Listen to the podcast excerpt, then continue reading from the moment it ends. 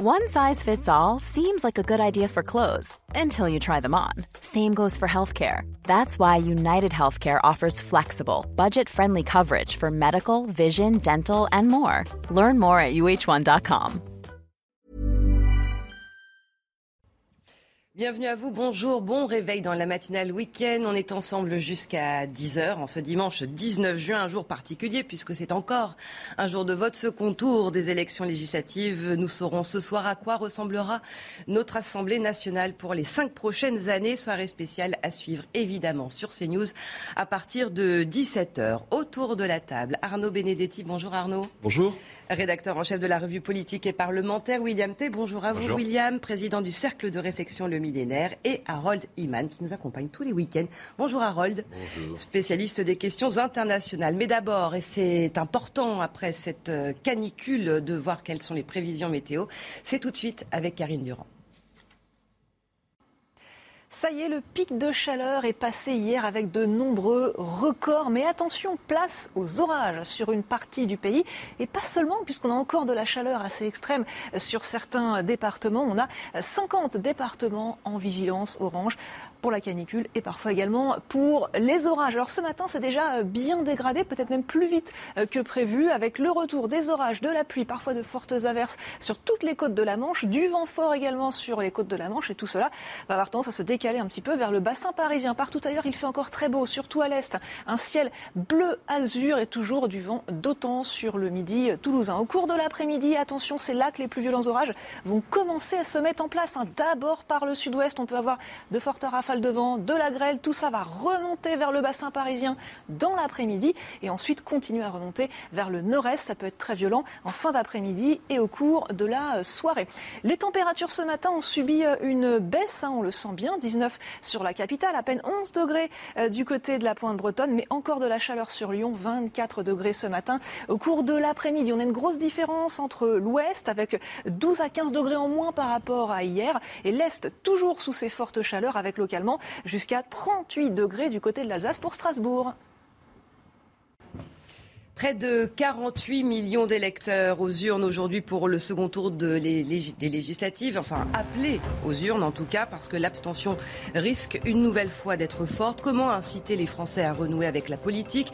Faut-il euh, réinstaurer ce scrutin à la proportionnelle? Les détails avec vous, Elisa Lukevski. Un homme est mort à Villers-sur-Mer dans le Calvados hier après un violent coup de vent totalement inattendu et qui a également fait cinq blessés. Nous ferons le point avec vous, Karine Durand, euh, sur les orages à venir après ce pic de chaleur qui était attendu mais qui a été spectaculaire avec des pointes à 43 degrés dans le sud-ouest. Et puis nous vous emmènerons dans un camp militaire dans l'Ain où des gendarmes sont formés depuis plusieurs jours à des techniques de combat de l'armée de terre aux côtés de soldats habitués au conflit. Ces gendarmes apprennent donc comment mieux protéger le public et se protéger également.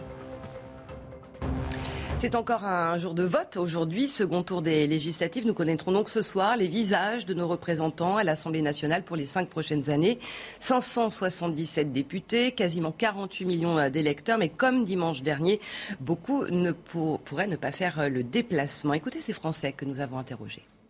C'est comme dans chaque pays. Il y a des gens ils votent parce qu'ils se disent ouais peut-être lui va changer quelque chose mais le résultat euh, malheureusement est toujours le même il hein. faut être réaliste dans n'importe quel pays avoir des propositions de loi qui sont cohérentes avec ce que je pense pour pouvoir avoir des idées qui sont défendues euh, à l'Assemblée pour avoir un contre-pouvoir tout simplement j'ai du mal à me, à me situer euh, aujourd'hui avec les partis politiques d'aujourd'hui donc je préfère juste m'abstenir et laisser le courant passer.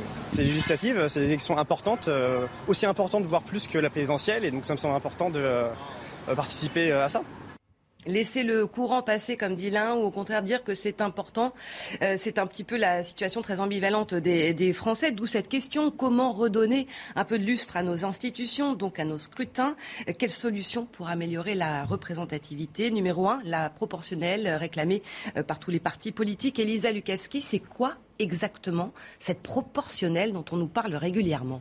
Eh bien, le principe de la proportionnelle, il est simple. Le nombre de sièges est attribué en fonction du nombre de voix En France, ce type de scrutin, il est déjà utilisé hein, pour les élections régionales ou encore les élections européennes. Le principal atout de ce scrutin, eh c'est qu'il permet une représentation fidèle hein, du corps électoral, là où le scrutin majoritaire attribue les sièges au parti qui a obtenu la majorité euh, des voix. Mais la proportionnelle, elle peut aussi euh, conduire à une instabilité politique liée au multipartisme. C'est d'ailleurs pour cette raison hein, qu'elle a été abandonnée euh, pour les législatives par le général de Gaulle en 1958. Il remet alors en place le scrutin majoritaire. En 1985, François Mitterrand rétablit la proportionnelle pour les législatives. Mais voilà, deux ans plus tard, euh, en période de cohabitation, Jacques Chirac est alors Premier ministre. Il met fin à nouveau. Depuis, eh bien, chaque nouveau président évoque hein, euh, la proportionnelle, même si aucun n'a encore franchi le pas de sa mise en place en Europe. Seule la France et le Royaume-Uni n'ont pas de scrutin proportionnel pour leurs élections législatives. Merci beaucoup Elisa pour euh, ces précisions. Alors je rappelle que nous sommes en période de réserve électorale. L'exercice est toujours un petit peu délicat quand il s'agit de parler politique euh, sans parler euh, de la situation actuelle des, différents partis. Mais on aimerait comprendre généralement, Arnaud Benedetti, pourquoi il y a eu tant d'allers-retours avec cette idée de, proportionnel? Bah, il n'y en a pas eu tant que ça sous la Ve République. Finalement, sous la Ve République, mis à part les exception de 1986 où les Français ont élu leurs députés à la proportionnelle, parce que François Mitterrand, c'était l'une des 110 propositions de François Mitterrand, et François Mitterrand souhaitait une représentation certainement plus, euh, j'allais dire, représentative des, rapports de force politique. Et puis il y avait à cette époque une extrême droite qui naissait, et il voyait aussi un moyen vraisemblablement euh, d'embêter la droite euh, dite républicaine. il n'y a eu finalement que cet épisode. Sinon, depuis 1958 et depuis le général de Gaulle, nous, nous votons au scrutin euh, majoritaire uninominal à deux tours. Euh, si vous voulez, en fin de compte, euh, qu'est-ce qui s'est passé? Il s'est passé que la quatrième République a été un régime de très grande instabilité. C'était ce qu'on appelait le régime d'assemblée ou le régime des partis, avec finalement parfois des gouvernements qui pouvaient durer dix jours. Un, président du Conseil était nommé, il rentrait à Matignon, huit jours plus tard, il était renversé par une majorité à l'Assemblée nationale et par des alliances de partis qui pouvaient rapidement évoluer. Donc le général de Gaulle a voulu donner une stabilité, une stabilité aux institutions. Et la stabilité aux institutions, elle passait entre autres par le mode de scrutin. La vérité, c'est qu'aujourd'hui, on voit bien que ce mode de scrutin, et ça se voit et ça se confirme scrutin après scrutin, il ne représente pas, euh, disons, de manière très équitable les rapports de force politiques qui sont ceux de la société française, avec en effet des formations politiques qui n'ont pas le poids à l'Assemblée qu'elles ont euh, dans euh, l'opinion publique. Alors, quand je parlais d'aller-retour, vous avez raison de préciser qu'il n'y a pas eu tant que ça, mais la question, elle revient, ah revient en permanence, William T. Parce que c'est finalement, ce serait la seule solution?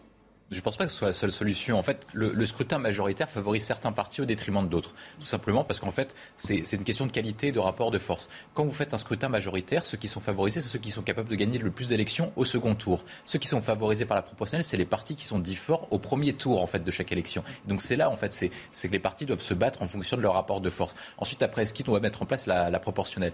La difficulté de la proportionnelle, c'est que ça conduit en fait à des à une absence de majorité dans la mesure où en fait on a plusieurs partis politiques et qu'en France, à la différence des autres démocraties européennes, on n'a pas la culture de ce qu'on appelle la coalition. Notamment en Allemagne, il est courant en fait que les partis s'allient entre eux pour former ce qu'on appelle une coalition multi avec, plusieurs partis pour désigner. Non, le multipartisme, ça ne nous convient pas vraiment.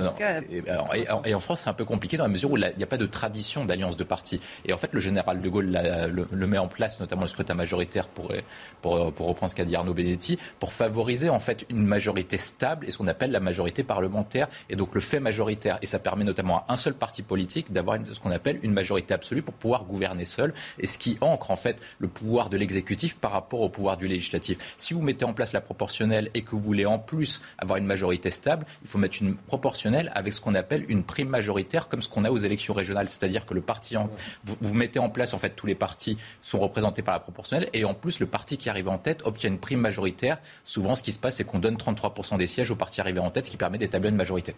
Oui, le risque, en effet, c'est euh, avec la, ce qu'on appelle la proportionnelle intégrale, c'est d'empêcher euh, toute forme de majorité qui soit stable. Mais vous avez différentes formes de proportionnelles, et ça a été rappelé. C'est-à-dire que vous avez des proportionnelles qui peuvent, en effet, ne pas empêcher la constitution euh, de gouvernement et de majorité stable. Et c'est ce vers quoi il faut vraisemblablement s'orienter. Pour répondre totalement à votre question, finalement, est-ce que ça permettrait de ramener les Français vers les urnes? C'est un des éléments, mais ce n'est pas le seul. Indéniablement. C'est-à-dire qu'en effet, il ne faut pas considérer que le mode de scrutin est la seule raison qui explique la désaffection des Français aux élections, quelles qu'elles soient. Je prendrai le cas des élections régionales. Aux élections régionales, vous avez un scrutin, ça a été rappelé, un scrutin qui est un scrutin proportionnel. Euh, on a vu qu'aux dernières élections régionales, le taux d'abstention était particulièrement fort. Donc il ne faut pas, si vous voulez, faire un lien euh, automatique entre le mode de scrutin mm. et, euh, j'allais dire, le, la participation électorale, même si ça ne peut que l'améliorer. Il y aurait d'autres solutions? Je pense que la raison de l'abstention, c'est que, elle est, multiple. La plupart, c'est qu'une partie d'entre eux, c'est ce qu'avait rappelé Brice Naturier dans son livre Plus rien à faire, plus rien à foutre, c'est qu'elle est choisie. C'est-à-dire qu'il y a 25 à 30 du corps électoral qui, de toute façon, ne votera jamais, hormis peut-être à l'élection présidentielle. Il y a une autre partie qui ne sont pas représentées par l'offre politique. Donc, est-ce que c'est vraiment en changeant le scrutin qu'on changera l'offre politique? La question, c'est davantage de se concentrer sur pourquoi est-ce qu'il y a de l'abstention, en raison du manque d'efficacité des solutions, du fait que la France soit en crise de façon permanente depuis une quarantaine d'années, etc. Et répondre aux solutions que davantage, à chaque fois, changer les questions du scrutin. En fait, moi, je trouve que la question institutionnelle et la question du scrutin est une facilité, notamment pour éviter de se poser des questions de fond sur pourquoi est-ce qu'on a l'abstention.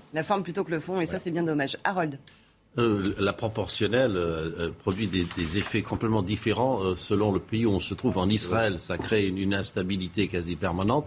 Et en Allemagne, euh, les partis s'assoient et ils négocient pendant huit semaines. ils ont une tradition de coalition, c'est ce que disait William oui, Parfaitement, c'est ça. La, tradition de la coalition, c'est ça qui rend la proportionnelle plus stable. Mais quand on ne l'a pas, comme en Israël, là, on peut avoir euh, quatre élections en deux ans. Et ce qui pourrait être le, cas euh, en France, si on imagine qu'on n'a pas cette tradition qu'ont les Allemands oui, enfin, il faut se méfier parce que d'abord les choses évoluent, mais euh, moi ce que je crois, c'est qu'en effet, bon, il y, a des, traditions politiques qui font qu'on ne peut pas avoir, si vous voulez, la même relation à un mode de scrutin en fonction des différents, des différents pays. Mais euh, ce qui est vrai aussi, c'est que malgré tout, même l'instabilité, regardez la quatrième République, c'est très intéressant, l'instabilité n'a pas empêché la quatrième République de fonctionner. La quatrième République ne tombe pas, on l'oublie historiquement, à cause de son instabilité. Elle tombe parce qu'il y a un conflit qui est la guerre d'Algérie qui va entraîner euh, sa chute. Mais euh, en Israël, malgré tout, euh, qu'on le veuille ou non, ça fonctionne. Alors ça fonctionne avec, en effet, parfois des difficultés, mais ça fonctionne. On en vient à cette euh, nuit euh, sûrement compliquée pour beaucoup d'entre vous, tant les températures ont grimpé en battant tous les records, 42,9 degrés dans le sud-ouest du côté de Biarritz. Bonne nouvelle, on arrive enfin au bout de cet épisode caniculaire. On va en parler dans un instant avec vous, euh, Karine. Mais d'abord, ce terrible accident à Villers-sur-Mer, c'est dans le Calvados. Un kitesurfer a perdu la vie après le passage d'un très fort coup de vent. Il y a au moins cinq blessés. Le ciel s'est assombri en quelques minutes à peine. Le vent s'est déchaîné.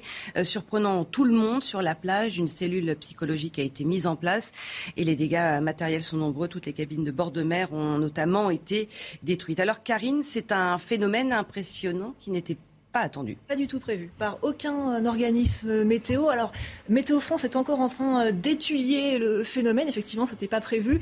A priori, ce qui s'est passé, c'est qu'on aurait eu une forte instabilité au moment de la rotation des vents. Ce qui était prévu, c'est que le vent tourne au nord, hein, ce qui a rafraîchi l'ambiance, mais ça a créé beaucoup d'instabilité car on avait un très fort contraste entre le vent frais du nord qui arrivait et l'air surchauffé qui était présent au sol. Cette instabilité, elle a commencé à générer des orages et a priori, on aurait eu ces fortes rafales de vent à l'avant de ces orages. Ce serait monté à 100 km à l'heure, mais on n'a pas vraiment de mesure sur la zone, donc on n'est pas certain. Donc on ne sait pas encore comment le définir précisément. Euh, on, se contente pour l'instant de forts coups de vent. Voilà, forts coups de vent ou fortes rafales à l'avant des orages peut-être. Il faut rester prudent parce que justement on, attend des orages qui arrivent. Des orages qui sont possiblement euh, violents à partir de cet après-midi. Il y a d'ailleurs une vigilance orange qui a été lancée par Météo France. À partir de 18h jusqu'au bout de la nuit, on pourra avoir des orages qui vont débuter sur le sud-ouest, qui vont se prolonger ensuite vers le bassin parisien et puis ensuite vers les régions euh, de l'Est. Alors attention, ces orages, ils ont un fort potentiel de grêle peut-être même de grêlons géants comme on l'a connu il y a quelques semaines, de fortes rafales de vent, encore une fois peut-être supérieures à 100 km à l'heure, et de la pluie très abondante sur des sols très secs, donc peut-être des ruissellements, voire des inondations. On parlait de risque d'instabilité politique tout à l'heure, là c'est de l'instabilité euh, dans le ciel euh, très, de manière assez violente, ça, parce que ça vient conclure un épisode de chaleur euh, très précoce, très intense. Qui était exceptionnel, avec près de 200 records hein, quand même enregistrés hier.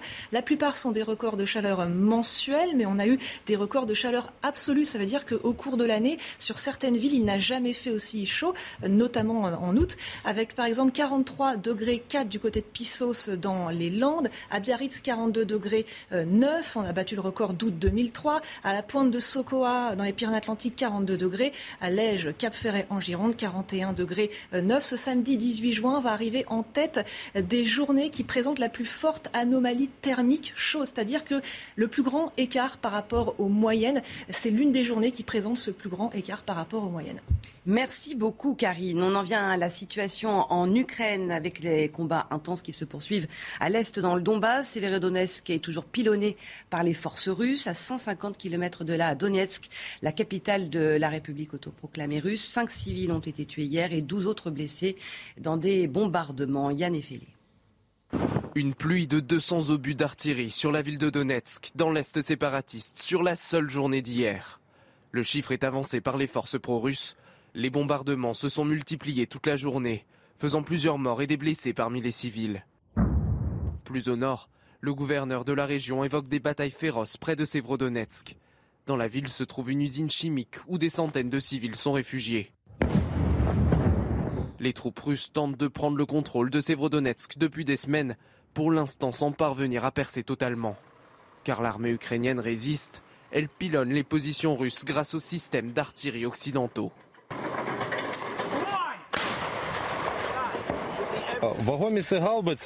Ces obusiers sont très bien. C'est une nouvelle livraison d'armes de l'OTAN. Elle remonte le moral de nos soldats. On voit qu'on peut travailler plus et mieux.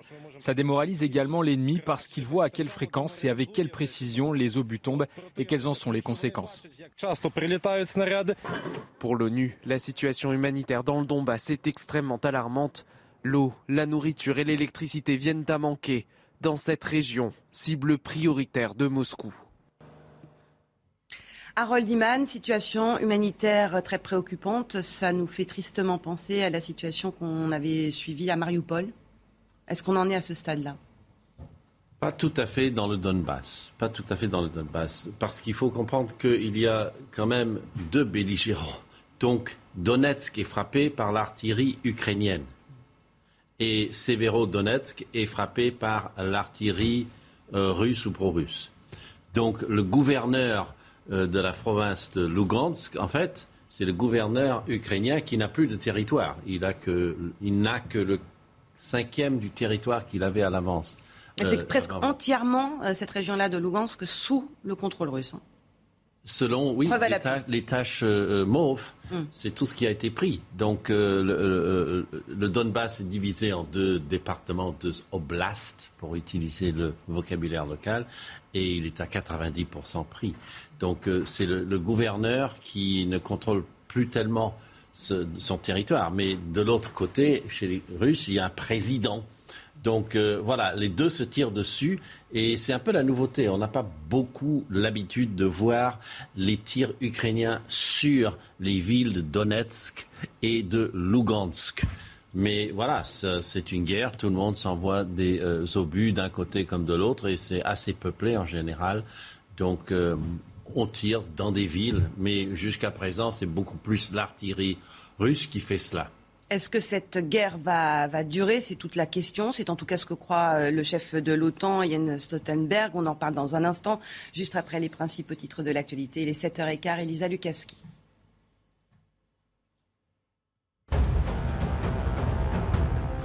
Une attaque à la hache a eu lieu hier hein, dans le 20e arrondissement de Paris. La victime, un homme, a eu la boîte crânienne enfoncée. Il se trouve actuellement en réanimation. Il a été retrouvé gisant au sol hein, par des promeneurs. Le suspect a lui été placé en garde à vue après un passage en cellule de dégrisement. Volodymyr Zelensky sur le front sud en Ukraine, le président ukrainien qui s'est hier rendu auprès des forces qui contiennent l'offensive russe dans le sud du pays, dans les régions euh, de Mykolaiv et Odessa, où il a rendu visite à des soldats dans un hôpital militaire au début du conflit. Il était resté des semaines barricadé dans la capitale, Kiev. La Formule 1 et le Grand Prix euh, du Canada et c'est Max Verstappen hein, qui partira en pole position ce dimanche. Le pilote Red Bull qui a dominé les qualifications sous la pluie hier devant Fernando Alonso sur Alpine. La Ferrari de Carlos Sainz a pris la troisième place devant Lewis Hamilton quatrième. Après une pénalité, Charles Leclerc partira lui en fond de grille. Harold, euh, on parlait tout à l'heure de, la situation dans le Donbass. Est-ce qu'on est proche d'une capitulation Et comment expliquer cette déclaration de Stoltenberg qui dit depuis un moment déjà que cette guerre pourrait durer longtemps? Dans le Donbass, euh, il n'y aura pas de capitulation comme telle, puisqu'il suffira pour les forces ukrainiennes de se retirer vers l'arrière. Pour eux, le Donbass n'est pas différent du reste de l'Ukraine. Euh, sur, un plan, sur le plan constitutionnel, ils vont juste se retirer euh, vers l'ouest. ce n'est pas pour les Ukrainiens quelque chose de différent. Donc ils ne vont pas capituler. Bien sûr que dans la ville de Severodonetsk, là, peut-être que la garnison qui reste pourrait se rendre. C'est vrai. Euh, mais on va jouer avec les mots, puisque pour euh, l'armée russe, ce sont des, rebelles, des, gens sans foi ni loi, ne sont pas de vrais soldats. Tout ça, c'est à négocier et eux-mêmes ne sont pas là pour faire la guerre.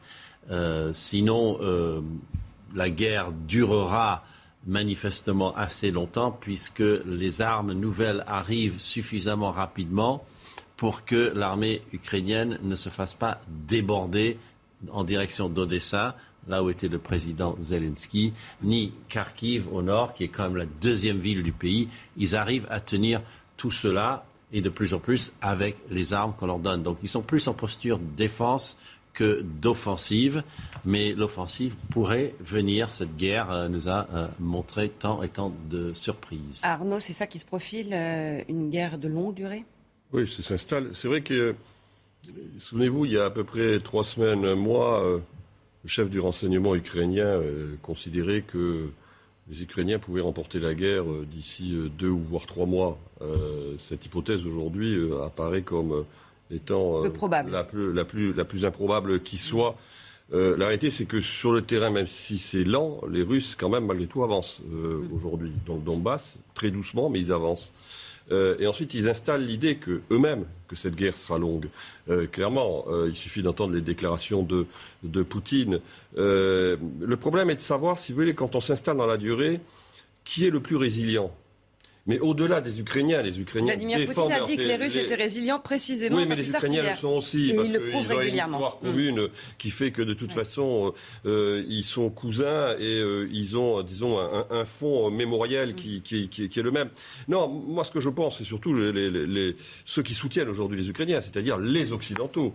Euh, Jusqu'à quel point les dirigeants occidentaux vont finalement être en mesure de, de supporter notamment les conséquences des politique de sanctions sur le plan économique. Là, il y a un vrai, il y a un vrai sujet. Et surtout, jusqu'à quel point leurs opinions publiques vont être en mesure euh, de supporter cela. Les opinions publiques soutiennent les dirigeants, mais les opinions publiques ne veulent pas mourir quand même euh, pour Kiev, il faut être clair.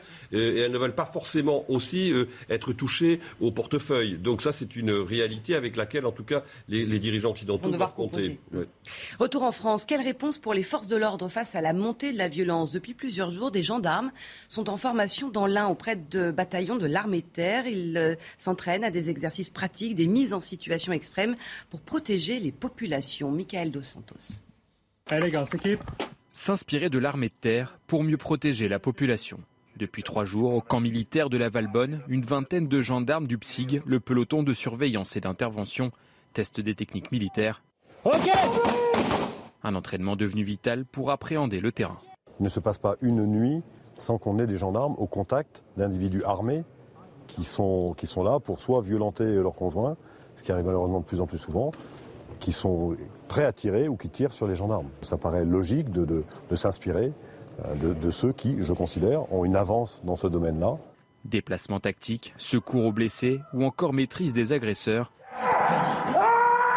Les exercices s'inspirent des opérations menées par le 68e régiment d'artillerie d'Afrique au Mali, en Irak ou encore en Syrie. Un partage de connaissances bénéfique pour ces gendarmes. Ça nous réapprend euh, les actes réflexes du combattant que l'on voit en école, euh, d'améliorer notre cohésion au sein du groupe et surtout d'avoir euh, le côté offensif de l'armée de terre. Depuis 2018, armée de terre et gendarmerie collaborent étroitement suite au décès de trois gendarmes dans le Puy-de-Dôme, abattus par un forcené.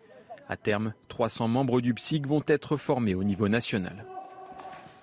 Les, mots sont forts hein, dans, ce reportage. On en est arrivé à ce stade où il faut retrouver des réflexes de combattants parce qu'en face, parfois, on se retrouve face à des combattants, même dans des cas, c'était ce dont on parlait à l'instant, de violence conjugale. Oui, parce que la société a, évolué. Euh, à un moment, on a eu des débats euh, qui, ont été portés, notamment est-ce qu'il faut envoyer l'armée dans certains quartiers, notamment dans les banlieues ou les territoires perdus de la République? C'était une question posée à Marseille. Voilà, tout à fait. Et les, différents politiques avaient dit qu'on ne devait pas envoyer l'armée parce qu'on ne voyait pas l'armée régler les situations internes. Mais désormais, quand on regarde, il y a une évolution de situation. D'une part, l'évolution de la menace terroriste. On voit désormais que les terroristes sont très bien armés, notamment ce qu'on se souvient des, événements tragiques du 13 novembre 2015. C'est le premier élément. Deuxième point, c'est qu'il y a de plus en plus d'armes de guerre, donc de Kalachnikov, etc., dans différents quartiers et donc, du coup, il faut que la police et la gendarmerie puissent y répondre de façon efficace. Donc, ça suppose à la fois une évolution de matériel, mais également une évolution de méthode, parce que vous ne combattez pas de la même façon quelqu'un qui qui, qui, vient avec une arme blanche, quelqu'un qui vient avec des armes à feu, notamment des armes lourdes. C'est le deuxième point. Troisième point, c'est parce que les mentalités ont changé, notamment lorsque la police et la gendarmerie interviennent dans certains quartiers, ils se font accueillir pour, euh, pour, être, pour rester poli dans certains quartiers. Donc du coup, ils doivent avoir des nouvelles tactiques et des nouvelles méthodes qui sont dignes des guérillas que les Américains ont connues notamment en Afghanistan et en Irak. C'est-à-dire qu'ils arrivent dans des guérillas urbaines.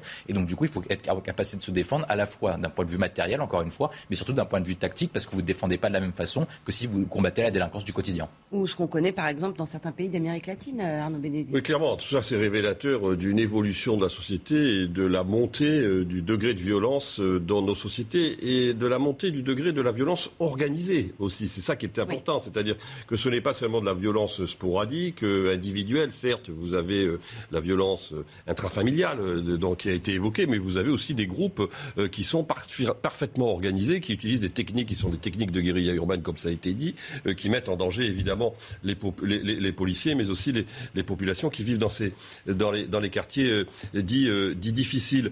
donc en effet, je pense que c'est une mutation qui est révélatrice et qui montre que, d'une certaine manière, si vous voulez, l'objectif de paix civile, qui est l'objectif essentiel de nos sociétés, n'est pas aujourd'hui un objectif qui est manifestement atteint, puisque qu'est-ce qui se passe finalement? Eh On voit que la gendarmerie est obligée euh, de s'acculturer à des méthodes qui sont des méthodes de guerre. On revient dans un instant avec le second tour des législatives. Aujourd'hui, on connaîtra à 20h les 577 députés de l'Assemblée nationale, même si beaucoup de Français pourraient une nouvelle fois être tentés par l'abstention. À 7h30 dans la matinale week-end, toujours avec Arnaud Benedetti, William T et Harold Iman. Et aujourd'hui, bien sûr, c'est le second tour des élections législatives. Nous connaîtrons ce soir le visage de la nouvelle Assemblée nationale. Comme au premier tour, l'abstention pourrait être forte. Plus d'un Français sur deux ne s'était pas déplacé dimanche dernier. On va retrouver euh, dans un instant Vincent Fernandez dans un bureau de vote qui va ouvrir donc dans une demi-heure à Paris. À tout de suite, Vincent. Nous reviendrons également sur cet incident dans les Yvelines. Un employé d'une base de loisirs a demandé à une femme portant le burkini de sortir de l'eau. La polémique a enflé sur les réseaux sociaux. Et puis Volodymyr Zelensky encourage ses troupes et la résistance ukrainienne. Pour la première fois depuis le début de l'invasion russe, le président s'est rendu dans le sud du pays, à Mykolaiv et à Odessa, au bord de la mer Noire, alors qu'à l'est, les Russes continuent de pilonner le Donbass. Et rebelote donc, les Français à nouveau appelés aux urnes pour la quatrième fois en deux mois. Cette euh, fois, c'est la dernière de l'année, second tour des élections législatives. L'abstention a battu un record la semaine dernière. Toute la question est de savoir s'il lancera de même aujourd'hui. Bonjour Vincent Fernandez, vous êtes avec euh, Pierre-François Altermat dans, un, dans une école, précisément, euh, si j'en crois les images derrière vous, dans un gymnase du 9e arrondissement de Paris, où ça ne va pas tarder, hein, c'est dans une demi-heure. Oui, ça y est, quasiment tout est mis en place ici. Dans une demi-heure, on accueille les premiers, les premiers votants, les premiers électeurs.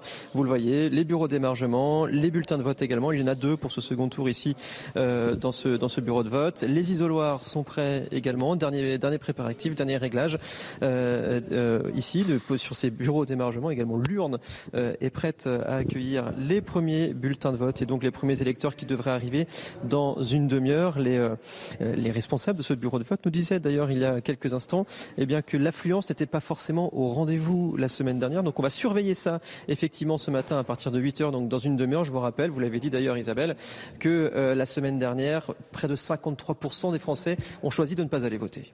Merci beaucoup euh, Vincent et à tout à l'heure tout au long de, la matinée. Est-ce qu'on peut s'attendre, Arnaud Benedetti, à une abstention euh, égale ou même supérieure à celle de, la semaine précédente? Dans tous les cas, c'est un des enjeux de cette élection. Je rappelle que la semaine dernière, il y a près de 25 millions de nos compatriotes qui ne se sont pas rendus dans les bureaux de vote, ce qui fait que nous avons eu un niveau d'abstention qui est historique pour une législative. Il était déjà historique en 2017, donc on a une progression de l'abstention qui est, importante.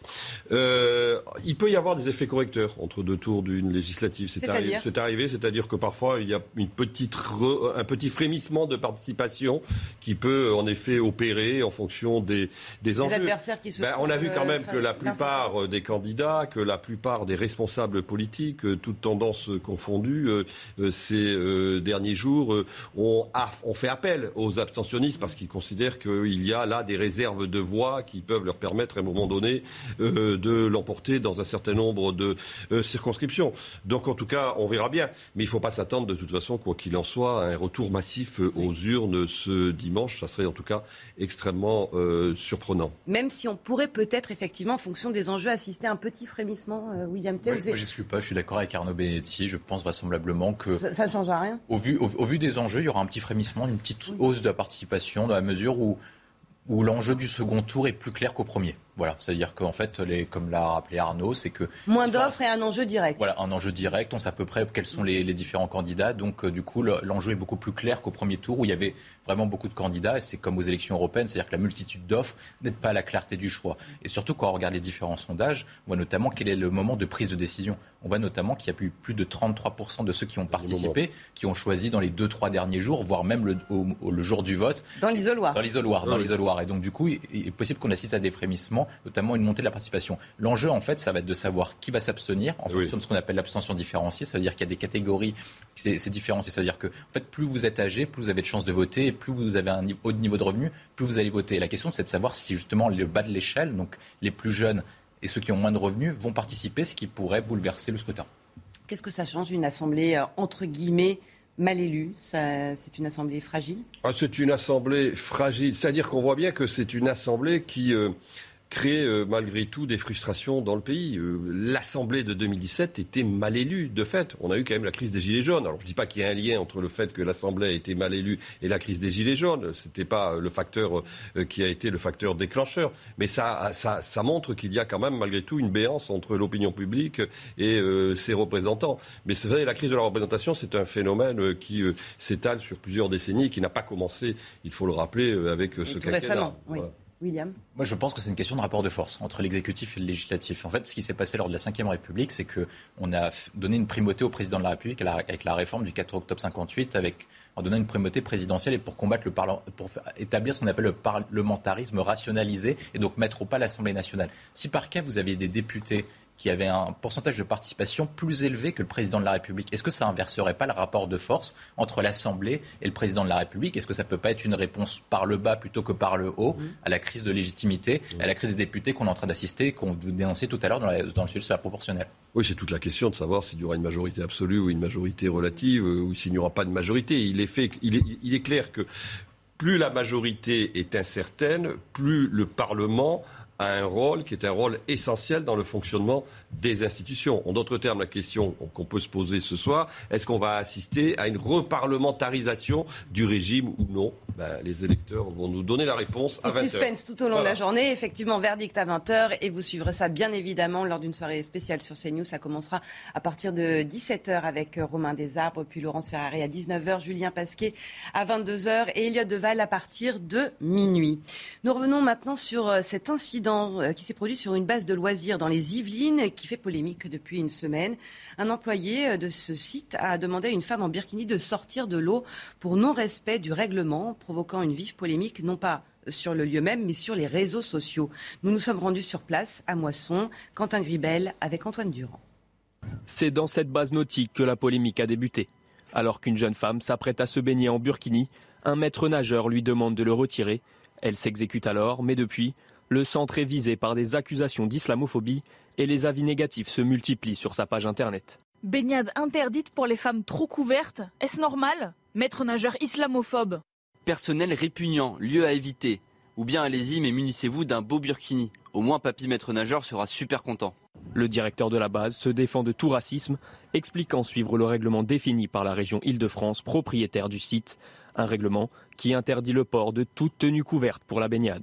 J'ai peur que si euh, on n'arrive pas à faire comprendre que les règles sont les règles et qu'il faut les respecter et que les règles sont valables pour tous et pour tout le monde d'une manière identique, euh, on, est, on est du mal après à pouvoir aussi euh, garder des, des personnes sereines sur leur lieu de travail. Le dispositif de sécurité de l'île de Loisirs a été renforcé et la gendarmerie a également été prévenue.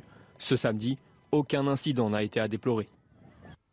William Tay, il y a la loi d'un côté, pas de règlement sur le, sur le burkini. Et puis il y a les règlements intérieurs où là c'est interdit au même titre que euh, la cigarette ou d'autres vêtements couvrants euh, pour des raisons d'hygiène ou pour toutes sortes de raisons. Il y, a, deux sujets sur la question de la, polémique du burkini et ce qui s'est passé au centre de loisirs. Le premier c'est la question de ce qu'on appelle l'islamophobie ou la question de la règle et de l'évolution de la société. On, a un choix, on a un double choix. Soit on garde les spécificités du modèle français qui a fait la singularité française et ce qu'on appelle l'exception culturelle française qui est basée sur un modèle laïque et unitaire, soit on se dirige petit à petit vers un modèle anglo-saxon qui opère par des accommodements raisonnables. C'est-à-dire, est-ce que les Français sont prêts à sacrifier leur modèle de vie pour opérer à ce qu'on appelle des accommodements raisonnables, comme ce qui se passe à Londres, à New York, où en fait les, Anglais, les, les, Américains opèrent des concessions pour en fait adapter les nouveaux entrants, donc les immigrés, à leur mode de vie et donc les laissent vivre selon leurs coutumes. C'est le, choix qui est posé aux Français en fait pour, ce siècle. Est-ce qu'on est prêt à abandonner notre modèle, notamment qui est mis sous pression avec la question de la mondialisation et l'augmentation des flux d'immigratoires? Moi, je pense que les Français veulent garder le modèle unitaire et veulent garder leur spécificité culturelle. Ils l'ont montré à chacune des étapes, que ce soit dans les traités de libre-échange, sur les questions économiques, sur les questions sociétales, sur les questions régaliennes. Ils veulent garder leur modèle. Et maintenant, c'est comment on fait concrètement.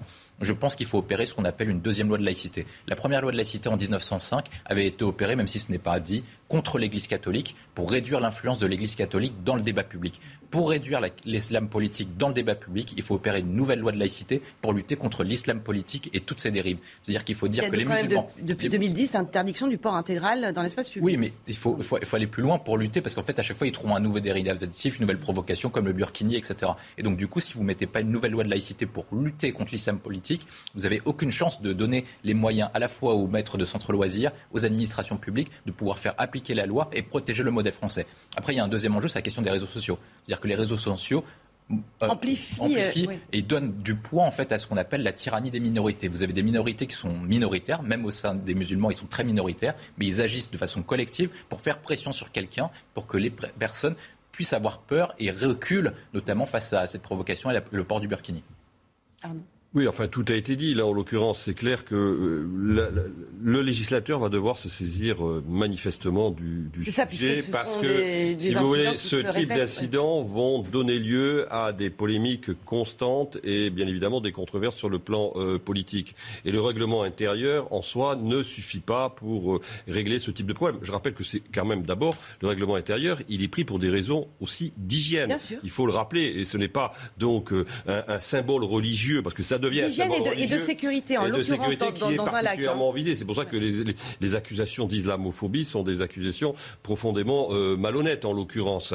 Donc ça, c'est une réalité. Ensuite, il faut être clair, le, burkini, c'est quand même le symbole, qu'on le veuille ou non, c'est un symbole politique. Euh, c'est un symbole politique, c'est un symbole de euh, revendication d'une plus grande visibilité de l'islamisme dans l'espace public, et c'est un symbole, il faut le rappeler, vous l'avez dit, de soumission des femmes. Donc je ne vois pas comment, à un moment donné, le législateur ne pourra pas ne pas se saisir de ce sujet. Ça me paraît aujourd'hui une nécessité euh, absolue parce que sinon, on va, euh, disons, euh, continuer sur des controverses incessantes. La situation en Ukraine maintenant, Volodymyr Zelensky ne quitte que très rarement, Kiev depuis le début de la guerre. Il l'a fait hier pour la première fois. Le président ukrainien s'est rendu dans le sud du pays, à Mykolaiv et jusqu'à Odessa, au bord de la mer Noire. Ce, port stratégique où des millions de tonnes de blé sont bloquées.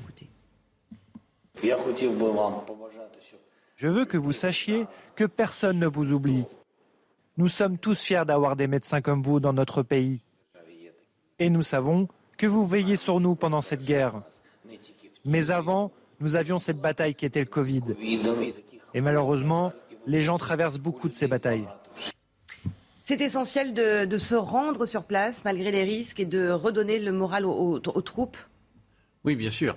Mais euh, pour Zelensky, le, premier pas, c'était de rester à Kiev. Parce que Kiev était menacé. Maintenant, euh, Kiev est moins menacé, il peut bouger un tout petit peu. Mais c'est peut-être un peu plus héroïque de rester euh, à Kiev et de gérer que de se balader en province et, je dirais, euh, mettre en danger divers endroits où il pourrait se rendre. Euh, et puis il peut être ciblé aussi. Donc c'est dangereux. Donc Mykolaïv, c'est... c'est ça, se présenter en chef de guerre, c'est aussi assumer la, part de danger. Bien sûr, il a assumé, il a assumé. Mais, mais le danger sur Kiev est, bien moindre maintenant.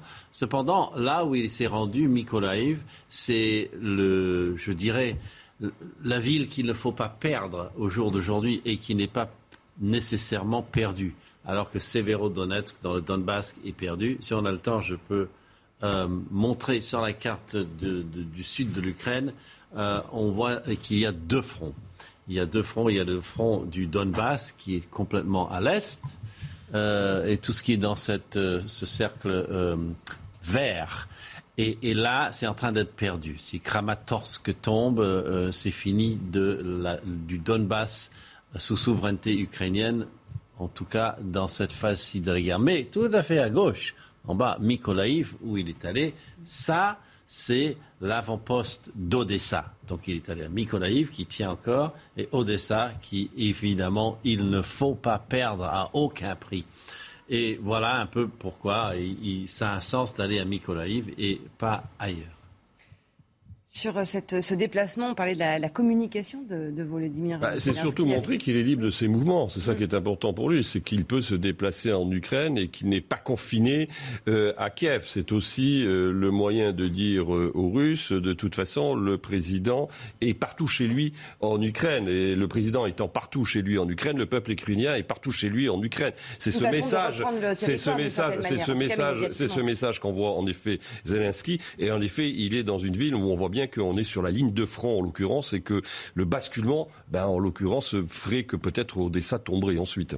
William T. Bah, ce qu'on a vu, c'est que la communication et l'inspiration de Zelensky avaient de l'importance sur le moral des troupes ukrainiennes. On se rappelle qu'au début du conflit, on pouvait penser légitimement, en tout cas les renseignements américains disaient que Kiev pouvait tomber en 4 ou 7 jours. Et finalement, la résistance de Zelensky avait montré et donné de la force aux, forces ukrainiennes, et notamment la résistance ukrainienne avait été saluée. Je peux prendre un élément de comparaison. On prend, si on prend la situation des talibans, notamment en Afghanistan, on a vu que la fuite du président afghan avait conduit à la chute du régime de mmh. façon très rapide. Le fait qu'il se déplace dans le sud montre qu'il y a deux fronts importants. Garder la capitale pour faire tenir le régime ukrainien et ne pas perdre Odessa vraisemblablement, si les Russes vont jusqu'à Odessa et empêchent les Ukrainiens d'un accès à la mer du Nord, enfin, la, mer Noire, la mer Noire, pardon, eh ben, est-ce que l'Ukraine n'est pas en situation délicate sur le plan économique pour pouvoir se redresser et pour pouvoir continuer le combat sans appui extérieur, notamment sans aide occidentale. Et donc, du coup, l'Ukraine serait très dépendante des Européens. Je vois un deuxième enjeu sur la question de la guerre, c'est est-ce que les Européens accepteront de continuer l'effort de guerre, notamment par une double pression de l'opinion publique? Une pression de l'opinion publique qui est pour soutenir Zelensky et la démocratie, mais de l'autre qui est faut arrêter les sanctions parce que l'inflation et le pouvoir d'achat commencent à peser sur le pouvoir d'achat des ménages. Et donc, du coup, ils sont partagés. On est une sorte de croisée des chemins au niveau de la guerre, en tout cas du soutien des opinions publiques. Dans un instant, nous reviendrons sur euh, la canicule qui commence progressivement à reculer. Mais d'abord, les principes au titre de l'actualité. 8h moins le quart, Elisa Lukaski. Un dramatique accident hier soir. Un coup de vent puissant et inattendu hein, sur la côte fleurie entre Ouistreham et Deauville a provoqué la mort d'un kitesurfer. Il a été euh, projeté contre la vitrine d'un restaurant à Villers-sur-Mer euh, dans le Calvados. Les injections de vaccins anti-Covid pour les tout petits vont pouvoir euh, commencer aux États-Unis. Hier, les autorités américaines ont recommandé les vaccins de Pfizer et Moderna pour les enfants euh, des 6 mois d'âge. Les États-Unis qui devraient ainsi devenir le premier pays à rendre ces injections euh, à ARN messager possibles pour les bébés. Et puis des plongeons euh, de haut vol à Paris. Le circuit mondial Red Bull euh, Cliff Diving faisait pour la première fois étape dans la capitale française ce week-end avec sa plateforme de 27 mètres placée juste au pied de la Tour Eiffel. C'est le Roumain Catalin Preda qui s'impose devant le Français Gary Hunt, nonuple champion du monde et qui signe là euh, son deuxième podium de la saison.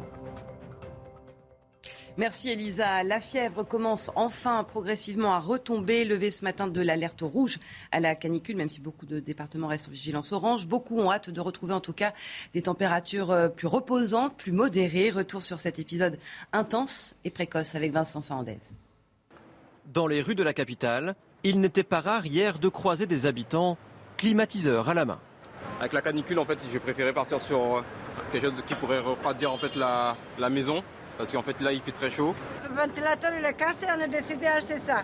Comme tout le monde, il faut boire beaucoup d'eau, rester à la maison et puis c'est tout. À Paris, le mercure n'a pas dépassé les 37 degrés. Mais dans le sud-ouest, des records de température, tous mois confondus, ont été battus. Près de 43 degrés à Biarritz, 42 au Cap Ferret, 41 à Biscarrosse. Face aux chaleurs intenses, on trouve la fraîcheur où on peut. Brumisateur, fontaine à eau, les pieds dans l'eau de la fontaine du Trocadéro, ou tout simplement une petite baignade face à la Tour Eiffel. Je préfère qu'il fasse trop chaud que trop froid à la fin de la journée. Je préfère le soleil à la pluie et à la neige. Aujourd'hui, les températures devraient régresser dans le sud-ouest. C'est le nord-est qui devrait être touché par de fortes chaleurs. Des fortes chaleurs donc encore dans, dans le nord-est, Karine Durand, puis surtout des orages évidemment. Des orages, on en a eu quelques-uns déjà euh, cette nuit, mais attention, c'est vraiment au cours de l'après-midi que ça va s'agiter, encore plus de la soirée et de la nuit. Des orages qui vont débuter euh, sur le sud-ouest. Attention, le risque va être vraiment fort à partir de 18h et encore plus au cours de la nuit. Ces orages vont ensuite remonter vers le bassin parisien, là aussi ils peuvent être forts, et ensuite euh, vers l'est. On peut avoir au cœur de ces orages de la grêle, peut-être même des grêlons géants, comme ce qu'on a connu il y a quelques semaines. Donc ça peut être destructeur localement, de fortes rafales de vent, parfois supérieures à 100 km à à l'avant des orages et de violentes pluies en remontant vers le nord spécialement, des pluies qui vont arriver sur des sols desséchés, donc qui vont avoir tendance à ruisseler, donc peut-être des inondations. Il y a une, alerte orange d'ailleurs émise par Météo France avec 50 euh, départements. Il va peut-être falloir prévoir euh, les parapluies pour aller euh, voter euh, aujourd'hui pour le second tour des élections législatives. Merci Karine. On l'avait presque oublié, le Covid se rappelle depuis quelque temps un autre bon souvenir. Contamination et admission à l'hôpital repartent à la hausse. Jean-François Delfrécy, le patron du conseil scientifique, préconise un retour aux gestes barrières et au port du masque dans les transports en commun. Yann Effelé. Après plusieurs semaines de baisse, les indicateurs repartent à la hausse. Davantage de cas positifs, plus 40 000 chaque jour en moyenne cette semaine. Progression également des admissions à l'hôpital, plus de 3 000 la semaine dernière, c'est plus 18% par rapport à la précédente. L'inflexion est générale en Europe. De nombreux pays connaissent une reprise de l'épidémie. Tous ont un point commun, les variants BA4 et BA5 s'y imposent de plus en plus, et ces deux membres de la famille Omicron se transmettent rapidement. Résultat, Jean-François Delfrécy, le président du conseil scientifique, préconise une quatrième dose dès maintenant pour les plus de 60 ans. Il recommande également le retour des gestes barrières et du masque dans les transports. Quoi? La quatrième dose? Oui, oui, non, non, c'est bon là. Pourquoi pas? Si on, si on peut déterminer quelle sera la durée de son efficacité, alors en été, on sait que les, les gens n'ont pas envie de mettre le masque, surtout avec les températures. Et j'ai l'impression que ces derniers temps, quand on a des proches ou des amis qui ont le Covid, c'est pas trop grave. On euh, c'est deux semaines et puis euh, basta quoi. Un vent d'espoir souffle du Portugal. Le pays précurseur de cette reprise épidémique enregistre une baisse des contaminations après un mois de forte augmentation. Place au sport, du rugby et on connaît la finale du top 14. Dans cette rencontre, l'enjeu ne gâche pas le jeu, deux équipes solides, mais dans chaque secteur, Montpellier a ce petit plus. Après une pénalité de Lucus sur le renvoi, un énorme plaquage de Serfontaine permet au MHR de récupérer le ballon. S'ensuit une belle action collective. Camara maintenant pour Mercer. Mercer qui passe les bras. Boutier va pouvoir écarter. Il y a peut-être sur l'ombre jouer avec ce ballon qui va aller jusqu'à l'aile. Jusqu'à Vincent Et le premier essai de ce match.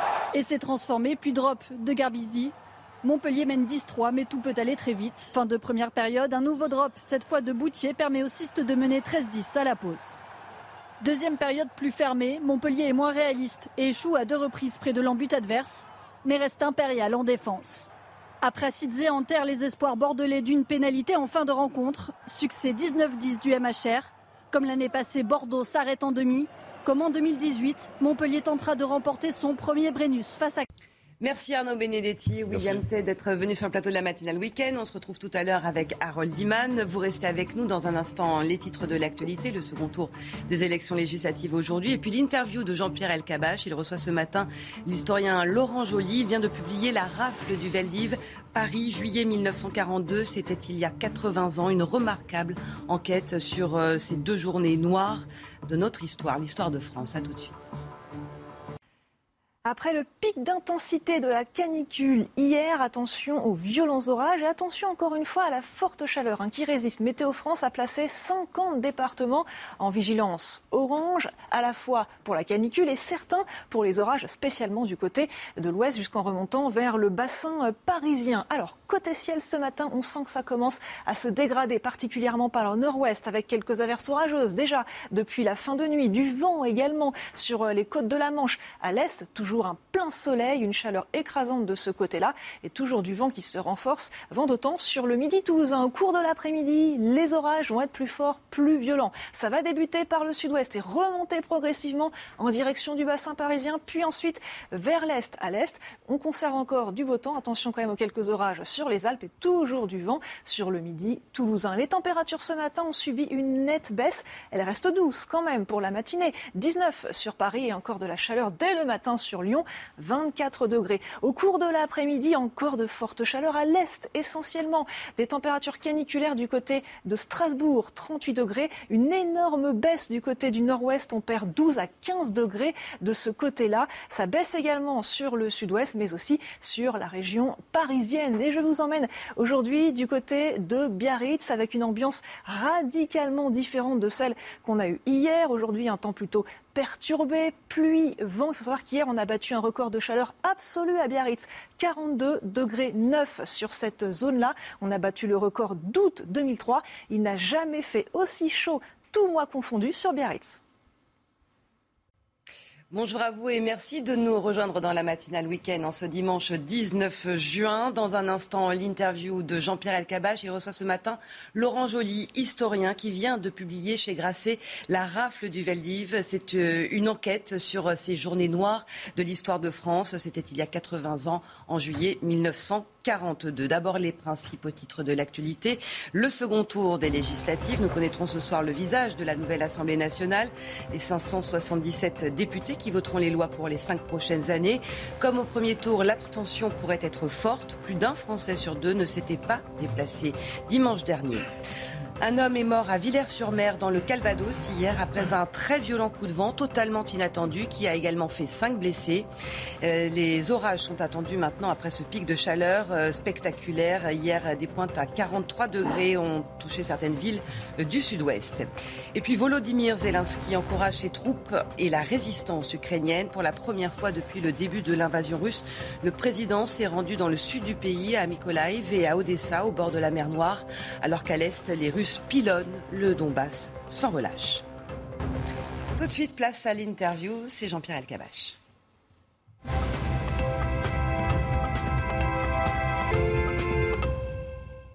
D'abord, bonjour à tous et bon dimanche. Bienvenue Laurent Joly euh, et bonjour. Votre livre est vraiment un événement. Je suis heureux de vous accueillir. 80 ans après, la rafle du Veldiv de 1942 est raconté avec des témoignages inédits et vraiment bouleversants. On entend la voix des 13 000 femmes et enfants qui vont passer par Drancy, puis disparaître à Auschwitz. Et d'après votre enquête, vous avez travaillé quartier par quartier, immeuble par immeuble, de sorte que tout est incarné. On voit chacun des malheureux qui vont être euh, raflés par la police française. Oui, et on voit aussi ce qu'on ne voyait pas avant dans les travaux sur le sujet. On ne voyait pas la police.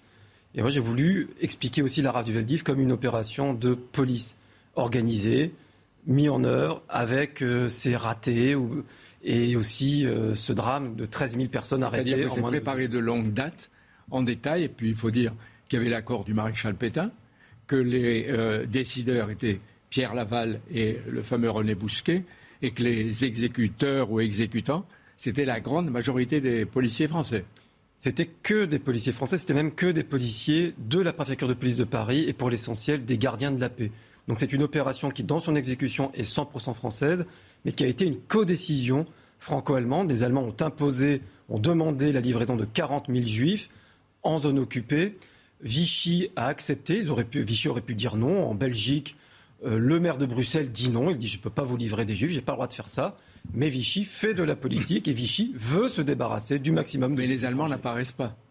Les Allemands n'apparaissent pas du tout. Il y a la pression qu'ils font, mais ils n'apparaissent pas au moment des rafles. Ça fait partie de l'arrangement, c'est-à-dire que euh, René Bousquet, le chef de la police de Vichy, ne voulait pas que les Allemands soient là. C'était une question de, de prestige. Il y avait déjà eu des rafles en 41. Ça avait été des opérations mixtes. Il y avait des soldats allemands, des policiers allemands et des policiers français. C'était jugé humiliant. Donc là, c'est une anomalie. Pratique. Il n'y a aucun Allemand sur le terrain à, Paris en juillet 42. Et on va voir tout à l'heure que des policiers français ont sauvé des Français. 4000 policiers vont procéder aux arrestations. Et vous racontez que c'est en deux temps. Ils commencent à 4 heures du matin jusqu'à 9h30 et ils recommencent l'après-midi pendant les deux jours. Et euh, ils tapent surtout dans les quartiers les, les plus pauvres. Ils, arrêtent des milliers de gens qui vont mettre et qui vont parquer dans des autobus qu'on est en train peut-être de regarder et ils vont en direction du, du Veldiv. Et euh, là, rien n'est préparé au stade du Veldiv. Oui, rien n'est préparé parce que, si vous voulez, à l'état-major de la police municipale, ils avaient fait des circulaires. Les gens devaient prendre trois jours de vivres, devaient prendre des couvertures, devaient prendre des draps, etc. Mais les arrestations ne se sont pas du tout passées comme ça. Les arrestations, c'était terrible. Les femmes se débattaient, elles voulaient pas partir. Donc, les gens sont arrivés au Veldiv sans pratiquement rien. Et la préfecture de police et la préfecture de la Seine n'avaient rien prévu. Et on voit les autobus avec euh, les visages fermés, apeurés, avec la dureté des policiers. On les voit très bien dans les dessins que vous présentez, réalisés par euh, Cabu, le regretté Cabu. Euh, à 29 ans, quand a été publié le premier livre en 67 de Claude Lévy sur la rave du Veldiv, il en est bou- bouleversé et il va montrer dessin après dessin et en noir et blanc la, tragédie. Et c'est Véronique euh, Cabu qui dit bien l'autobus, euh, la petite fille, euh, et- le stade et tout- toutes les horreurs. Cabu, on le rappelle, est mort le 7 euh, janvier 2015 sous les balles de l'islamisme dans les locaux de Charlie Hebdo. Il disait un dessin ne se regarde pas, euh, euh, ne, se raconte pas, il se regarde, et il avait raison. Et dans le stade, vous montrez bien que c'est la peur, l'horreur, la terreur et même les odeurs. Oui, parce que tout simplement, il n'y a, y a pas de toilettes. Enfin, il y a trois toilettes qui sont bouchées. Il y a euh, donc 8000 personnes qui sont là. Les adultes directement déportables ont été envoyés à Drancy. Et les familles, on les a mis au Veldiv parce qu'en fait, on ne sait pas encore ce qu'on va faire des enfants. Les enfants, ils auraient dû être remis à l'assistance publique. Donc, en attendant de voir ce qu'on va en faire, on parque tout le monde sous la verrière du Veldiv dans des conditions ignobles, effectivement, une odeur terrible qui, de l'extérieur, se sent, se sent déjà. Et une fois de plus, les pompiers de Paris vont sauver euh, les Français, ils vont sauver l'honneur des policiers. euh, euh, ont, souvent alerté des Juifs, si j'ai bien vu, avant l'opération, on allait voir chez eux des amis, des voisins. Et ce n'est pas Vichy qui a donc protégé les Juifs.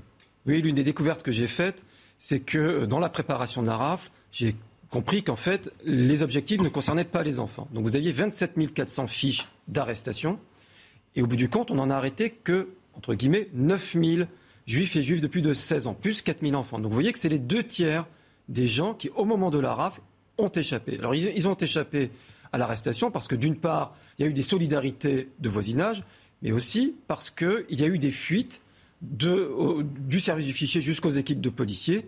Et au moment des arrestations, vous avez certains policiers qui ont fait du zèle et d'autres qui n'en ont pas fait. Certains policiers qui sont restés avec les victimes, préparez vos affaires, et d'autres qui ont dit on revient dans deux heures. Et quand on dit on revient dans deux heures, c'est ficher le camp. Et pourtant, vous montrez que, et vous le révélez, que Vichy et les nazis ont été furieux parce que pour eux, le Veldiv, c'est un échec. Exactement, c'est ça le paradoxe. C'est à la fois la plus grosse opération qui a eu lieu contre les Juifs en Europe de l'Ouest. 13 000 personnes arrêtées en moins de deux jours. Il n'y a pas d'équivalent nulle part ailleurs en Europe de l'Ouest. Et en même temps, c'est un échec pour les autorités, ce qui explique pourquoi Vichy va insister pour que les enfants partent tout de suite. Les enfants devaient Sans pas que les Allemands le demandent. sans que les Allemands le demandent. Parce qu'il s'agit d'une part de se débarrasser d'un problème, on a 4000 enfants sur les bras, mais surtout de l'autre, il s'agit de gonfler les chiffres d'arrestation. 13 000, c'est mieux que 9 000. C'est- C'est-à-dire qu'il fallait faire du chiffre. Il fallait faire du chiffre. À la demande des Allemands et les policiers, enfin, Bousquet avait promis aux Allemands le 2 juillet Cette 42. France-là. Bousquet, le chef de la police, avait dit vous aurez le nombre de juifs étrangers que vous voulez. Donc l'idée, c'était de leur donner le maximum de personnes. Du coup, sans préserver, on le voit dans la préparation, on ne fait pas attention aux infirmes, on ne fait pas attention aux gens qui ont des services de guerre. Même le maréchal Pétain aurait pu dire les gens qui ont combattu pour la France doivent être protégés. Et surtout, les gens qui ont des enfants français auraient dû être préservés, puisque Vichy disait qu'il voulait juste livrer Donc il y a eu juifs. des juifs réfugiés, puis des juifs français. Non, non, les enfants, les enfants des juifs Nés étrangers, France. nés en France, à l'époque, ils sont français à titre définitif. Même Vichy ne les a pas dénaturalisés. On a 3000 enfants français qui sont livrés. Jamais Vichy n'a livré plus de juifs français que pendant la rafle du Veldiv. Avec beaucoup d'enfants. Hein, 4000 vous le dites. enfants, dont Oui. 3000, effectivement, français. Alors, ce qu'on découvre, Laurent Joly, en vous lisant, c'est que la rafle et la traque a duré jusqu'en 1944. Elle a duré trois ans, parce qu'il y a eu la rafle du Veldiv, mais après, on a arrêté ici et là, par exemple, quelques euh, imprudents, ceux qui avaient pensé qu'ils avaient échappé, qui revenaient chez eux, et qui se faisaient à ce moment-là. Oui, les gens se disent une semaine après, dix jours après. Puis il faut voir l'extrême précarité avec laquelle les gens euh, se, se- se cachent. On a, on a un grenier, on a donc la tentation de rentrer chez soi est assez grande, ce qui fait qu'effectivement la police va continuer à, à faire la, la rafle du Veldiv. On va garder les fiches dans les arrondissements jusqu'à la fin du mois d'août, on en aura trouvé 1200 de plus. Donc vous voyez, plus 9000, ça fait un bilan qui s'aggrave et 4000 jusqu'à la fin de la guerre. Donc on voit qu'en fait la moitié des gens recherchés ont été retrouvés. Et dans l'ensemble, les Français et la presse ne sont pas tellement choqués, parce qu'il y avait un antisémitisme tellement répandu que ça ne touchait euh, pas grand monde. Alors, on ne peut pas vraiment dire ça parce qu'autant en 41, effectivement, la, la population ne réagit pas quand on arrête des hommes, qu'on les interne en France, mais en 42, quand on arrête des femmes avec des enfants, qu'on les sépare, la population, même si elle a des préjugés contre les juifs, elle est profondément choquée. Et ça, les Allemands en ont eu conscience d'emblée. C'est pour ça qu'il n'y a pas eu de photos publiées Oui, dans la oui, presse. oui. Mais est-ce que tout Paris le savait? Tout Paris, le savait Tout Paris Même le les, sait. les quartiers épargnés? Partout, partout on le sait, c'est une traînée de poudre, même en zone occupée, même en zone sud, on, on- on a, on- ça a un écho incroyable. Parce qu'il y a des dénonciations aussi. Oui, il y, a, eu tout, mais si vous voulez, le, sentiment dominant de la population, c'est quand même d'être choqué. Il y a un rapport des RG, le 17 juillet 42, le lendemain de la RAF, qui le dit, la population parisienne est choquée. Alors, il y a des voix qui vont s'élever euh, dans l'Église, dans l'Église, euh, des voix timorées comme celle de l'archevêque de Paris, Suard, des voix fortes comme l'archevêque de Lyon, monseigneur Gerlier. Mais ce qui est admirable et exemplaire, c'est euh, l'archevêque de Toulouse, le cardinal la- Saliège. Et je cite sa phrase du, mois de 42 Les Juifs, dit-il, sont des hommes. Les Juifs sont des femmes, sont des évidences. Les étrangers sont des hommes. Les étrangères sont des femmes. Tout n'est pas permis contre eux. Ils font partie du genre humain. Ils sont nos frères. Un chrétien ne peut oublier. Et ça, ça a une résonance. Exactement, parce que c'est des mots très simples, c'est des mots basiques. Et ça a touché profondément les gens, ça, ça a rencontré la mentalité populaire. Le cardinal Suard avait tenté de faire une protestation à Paris, l'archevêque de Paris, mais René Bousquet, le chef de la police de Vichy, était venu à l'archevêché dans l'après-midi du 16 juillet, c'est ce que j'ai découvert, pour le détourner d'une protestation. Et, et Suard dit Ah bon, je peux comprendre, c'est 90% d'indésirables. Voilà, et il se fait même embobiner. Des voyous, des délinquants. par, par Bousquet. Euh, la politique de Vichy, c'est vraiment, c'est pas de sauver les juifs français, c'est de se débarrasser du maximum de juifs étrangers. Les, les policiers et certaines concierges qui ont été des délateurs, pas toutes, mais beaucoup, est-ce qu'ils savaient, quand il est dénoncé, euh, ce qu'allait être la destination finale des victimes arrêtées? Alors, ils ne savaient pas les chambres à gaz, mais ce qu'ils savaient, c'est que les juifs partaient pour ne plus revenir. Donc on se débarrasse de gens qu'on n'aime pas. Euh, chaque fois que vous citez Auschwitz, vous n'employez qu'un seul mot assassiné. Oui, vous vous rendez compte de ça? c'est- très juste vous chaque, ça. Chaque fois, vous dites Auschwitz, ils ont été assassinés. Un tel est arrivé, il a été assassiné.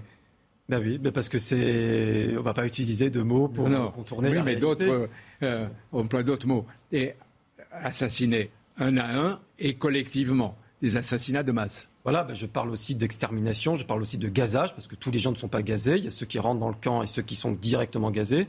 Donc euh, voilà. Euh, à la libération, les tribunaux vont fonctionner.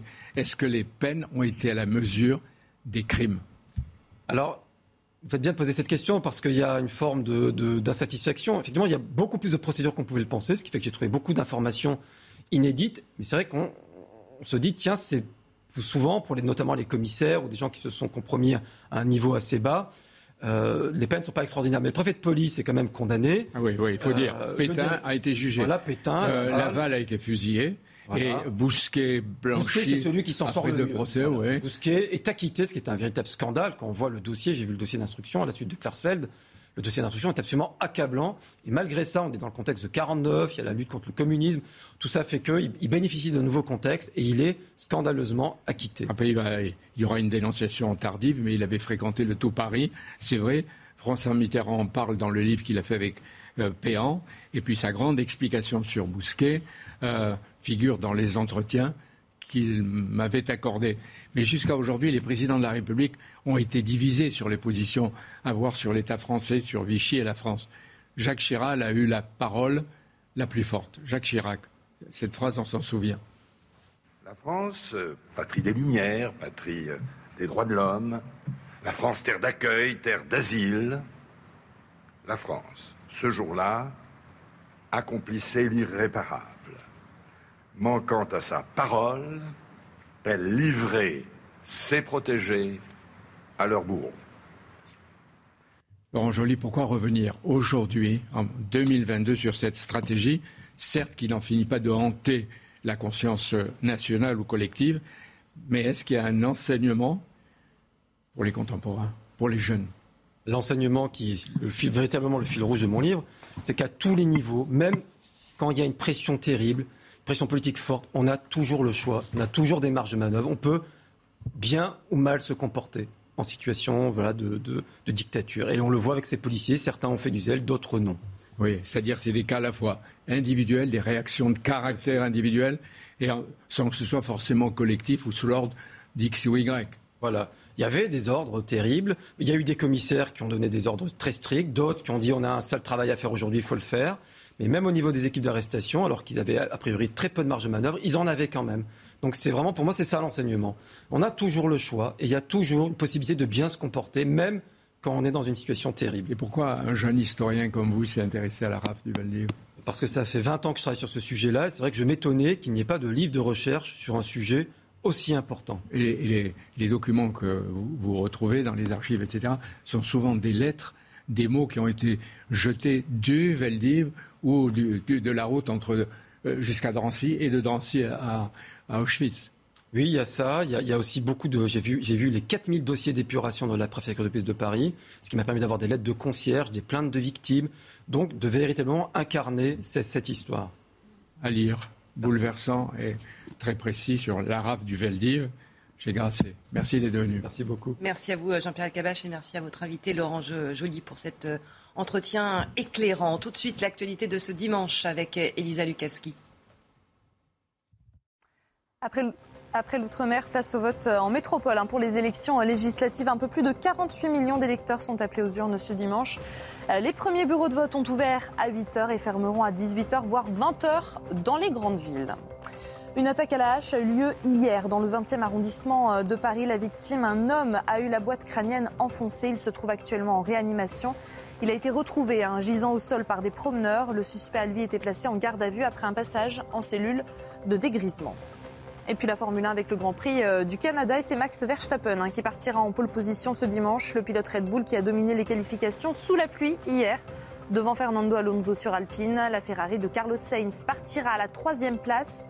Lewis Hamilton, quatrième, s'élancera de la deuxième ligne. Après une pénalité, Charles Leclerc euh, partira lui en fond de grille. Merci Elisa. Votre matinale week-end continue dans un instant avec Face à Bigot, face à Guillaume Bigot. Aujourd'hui, ce sera Frédéric Durand, directeur de la revue L'Inspiration politique. Au programme, bien sûr, le second tour des législatives, toujours le risque d'une forte abstention. Une nouvelle polémique autour du Burkini et puis ce déplacement de Volodymyr Zelensky pour la première fois depuis le début de l'invasion russe. Le président ukrainien s'est rendu dans le sud du pays. À tout de suite. 8h21 minutes. Merci à vous de nous rejoindre dans la matinale week-end. C'est l'heure de Face à Bigot. Bonjour Guillaume Bigot. Bonjour Isabelle Moreau, bonjour à tous. Guillaume Bigot, politologue, et face à vous ce dimanche, c'est Frédéric Durand. Bonjour. Bonjour. Frédéric, directeur de la revue L'Inspiration politique. On a une demi-heure pour débattre ensemble des grands thèmes de l'actualité de ce dimanche 19 juin et c'est le dernier vote de l'année, le quatrième en deux mois. Aujourd'hui, second tour des législatives, édition spéciale avec des 17h Romain Desarbres et puis euh, vous retrouverez Laurence Ferrari, Julien Pasquet et Elliot Deval tout au long de cette soirée. L'abstention a battu un record la semaine dernière. Toute la question est de savoir s'il en sera de même aujourd'hui. Les bureaux de vote ont ouvert depuis une vingtaine de minutes maintenant. Vincent Fernandez, vous êtes dans, un bureau de vote euh, de 9e arrondissement de Paris avec Pierre-François Alternat. Est-ce que vous avez déjà croisé quelques électeurs? Alors, on va vous montrer euh, ce, bureau de vote, Isabelle. Ça ne se bouscule pas franchement. Euh, ici, il y a eu quand même une poignée d'électeurs, une petite dizaine, hein, ici depuis, euh, depuis 8 heures ce matin. Tout est prêt en tout cas ici, le bureau d'émergement, les isoloirs également, l'urne qui a accueilli donc ses, premiers, ses premiers bulletins de vote. Il y a en tout 1439 inscrits ici dans ce bureau de vote. Et puis, certains responsables de ce, de ce bureau de vote nous disaient tout à l'heure que l'abstention était aux alentours de 50% la semaine dernière. C'est à peu près conforme à la moyenne nationale. Donc, on va surveiller tout ça ce matin. En tout cas, encore une fois, Isabelle, pour le moment, il est un petit peu tôt aussi, il faut dire, à Paris. Il est, 8 heures du, 8 heures du matin uniquement. Ce bureau de vote fermera euh, à 20 heures. Mais pour le moment, eh bien, euh, ça ne se bouscule pas franchement. Oui, c'est le moins que l'on puisse dire. Et pour euh, nos auditeurs, hein, je précise que Vincent Fernandez se trouve dans une salle de gymnase d'une école euh, quasi euh, vide, très objectivement, en tout cas pour l'instant. Mais vous l'avez rappelé, il est encore tôt. Peut-être que la nuit a été aussi compliquée pour beaucoup d'entre vous parce qu'il a fait chaud, faut-il le rappeler. Guillaume Bigot, est-ce qu'on peut s'attendre à une abstention au moins égale, voire supérieure à celle de, de dimanche dernier? Ou est-ce que l'enjeu, là, cette espèce de finale, finalement, va motiver des électeurs qui jusque-là étaient indécis? N'ayant pas de boule de cristal, chère Isabelle, j'aurais du mal à vous répondre par rapport à dimanche euh, dernier, mais sans trop. peut-être un peu plus d'enjeux. Voilà, sans trop se, se, mouiller, on peut dire que c'est un phénomène tendanciel. Donc je pense que l'abstention sera à un niveau encore très élevé. Un peu plus, un peu moins. On a quelques indications qui viennent euh, des dom-toms. Je ne sais pas si on a le droit de, de les évoquer ou pas.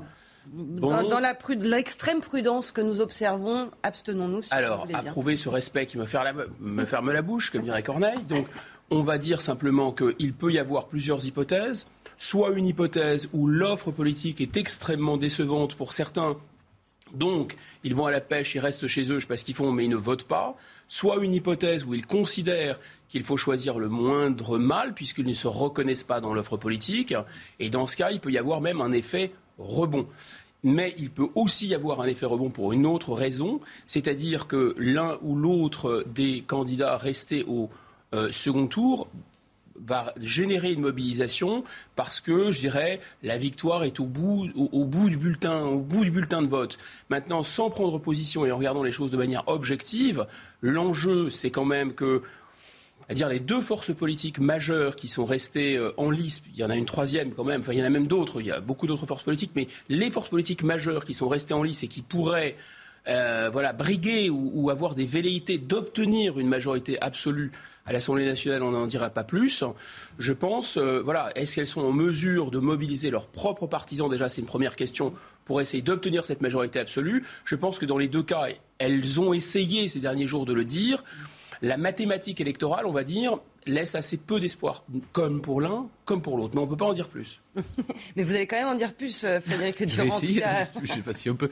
souvent, on parle en pourcentage d'un part euh, s'agissant de, l'abstention. Donc, on a des chiffres en tête 48%, 52% d'abstention. C'est 26 millions de Français. 26 millions de Français. Donc c'est quelque chose d'absolument... Sur les 48 millions d'électeurs. Oui, 48,9 euh, millions d'électeurs. 26 millions, là, c'est plus des phénomènes d'humeur ça devient structurel. C'est plus que mais ça, ça, doit être interprété de façon euh, de façon politique. C'est pas encore la majorité absolue, mais ça en ben, à certaines, oui, pas absolue, mais enfin, en tout cas, il y a une majorité relative très très large. Donc ça, c'est le premier problème. Ensuite, moi, je pense que mécaniquement, on va perdre encore un ou deux euh, millions d'électeurs euh, au, au, passage là, parce que ben, parce que des millions d'électeurs ont perdu leur candidat du premier tour, tout simplement. et là, il y a une mécanique qui va être en place, même si on l'a vu, on le voit. Il ne peut pas y avoir de frémissement malgré les enjeux, c'est ça? Ah, je crois pas. Alors là, moi non plus, je lis pas dans le mar de café ni dans la boule de cristal, mais je ne crois pas qu'il va y avoir d'un coup une, même si les enjeux se précisent, je dirais, je crois pas qu'il y ait plus de votants au, second tour euh, qu'au premier, parce que beaucoup ont perdu leur candidat et jugent qu'il n'est pas nécessaire. D'autant que ce qu'on voit, c'est que malgré tout, dans l'abstention, c'est ceux qui auraient entre guillemets le plus besoin qu'on vote des lois en leur faveur, à savoir les jeunes et les classes populaires, qui ne vont pas voter. Euh, et je regardais par curiosité ce matin le résultat, ça n'a rien à voir mais le résultat, euh, l'abstention lors du référendum de 2005, on a eu tout de même 70%, de, quasiment 70% de votants à l'époque, lequel référendum, on connaît son destin. Quand les enjeux sont lourds. euh, Voilà, et puis on- et, mais surtout depuis, on connaît le destin de ce référendum qui n'a servi absolument à rien. Donc les gens veulent bien jouer le jeu démocratique, mais que si lorsqu'ils ont l'impression d'avoir gagné, on leur, on leur dit qu'ils ont malgré tout perdu, on peut comprendre qu'ils s'abstiennent. Et puis il y a la question du, du mode de scrutin, cette euh, éternelle ritournelle de la, de la proportionnelle réclamée par quasiment euh, tous les partis désormais. Eli- Elisa Lukaski, c'est quoi finalement un scrutin à la proportionnelle? Il est simple. hein. Le nombre de sièges est attribué selon le nombre de voix obtenues. En France, ce type de scrutin, on l'utilise déjà pour les élections régionales ou encore les élections européennes. Le principal atout de ce scrutin, c'est qu'il permet une représentation euh, fidèle hein, du corps électoral, là où le scrutin majoritaire attribue les sièges au parti qui a obtenu la majorité euh, des voix. Mais la proportionnelle, elle peut aussi conduire à une instabilité politique, notamment liée au multipartisme. C'est d'ailleurs pour cette raison hein, qu'elle a été abandonnée pour les législatives par le général de Gaulle en 1958.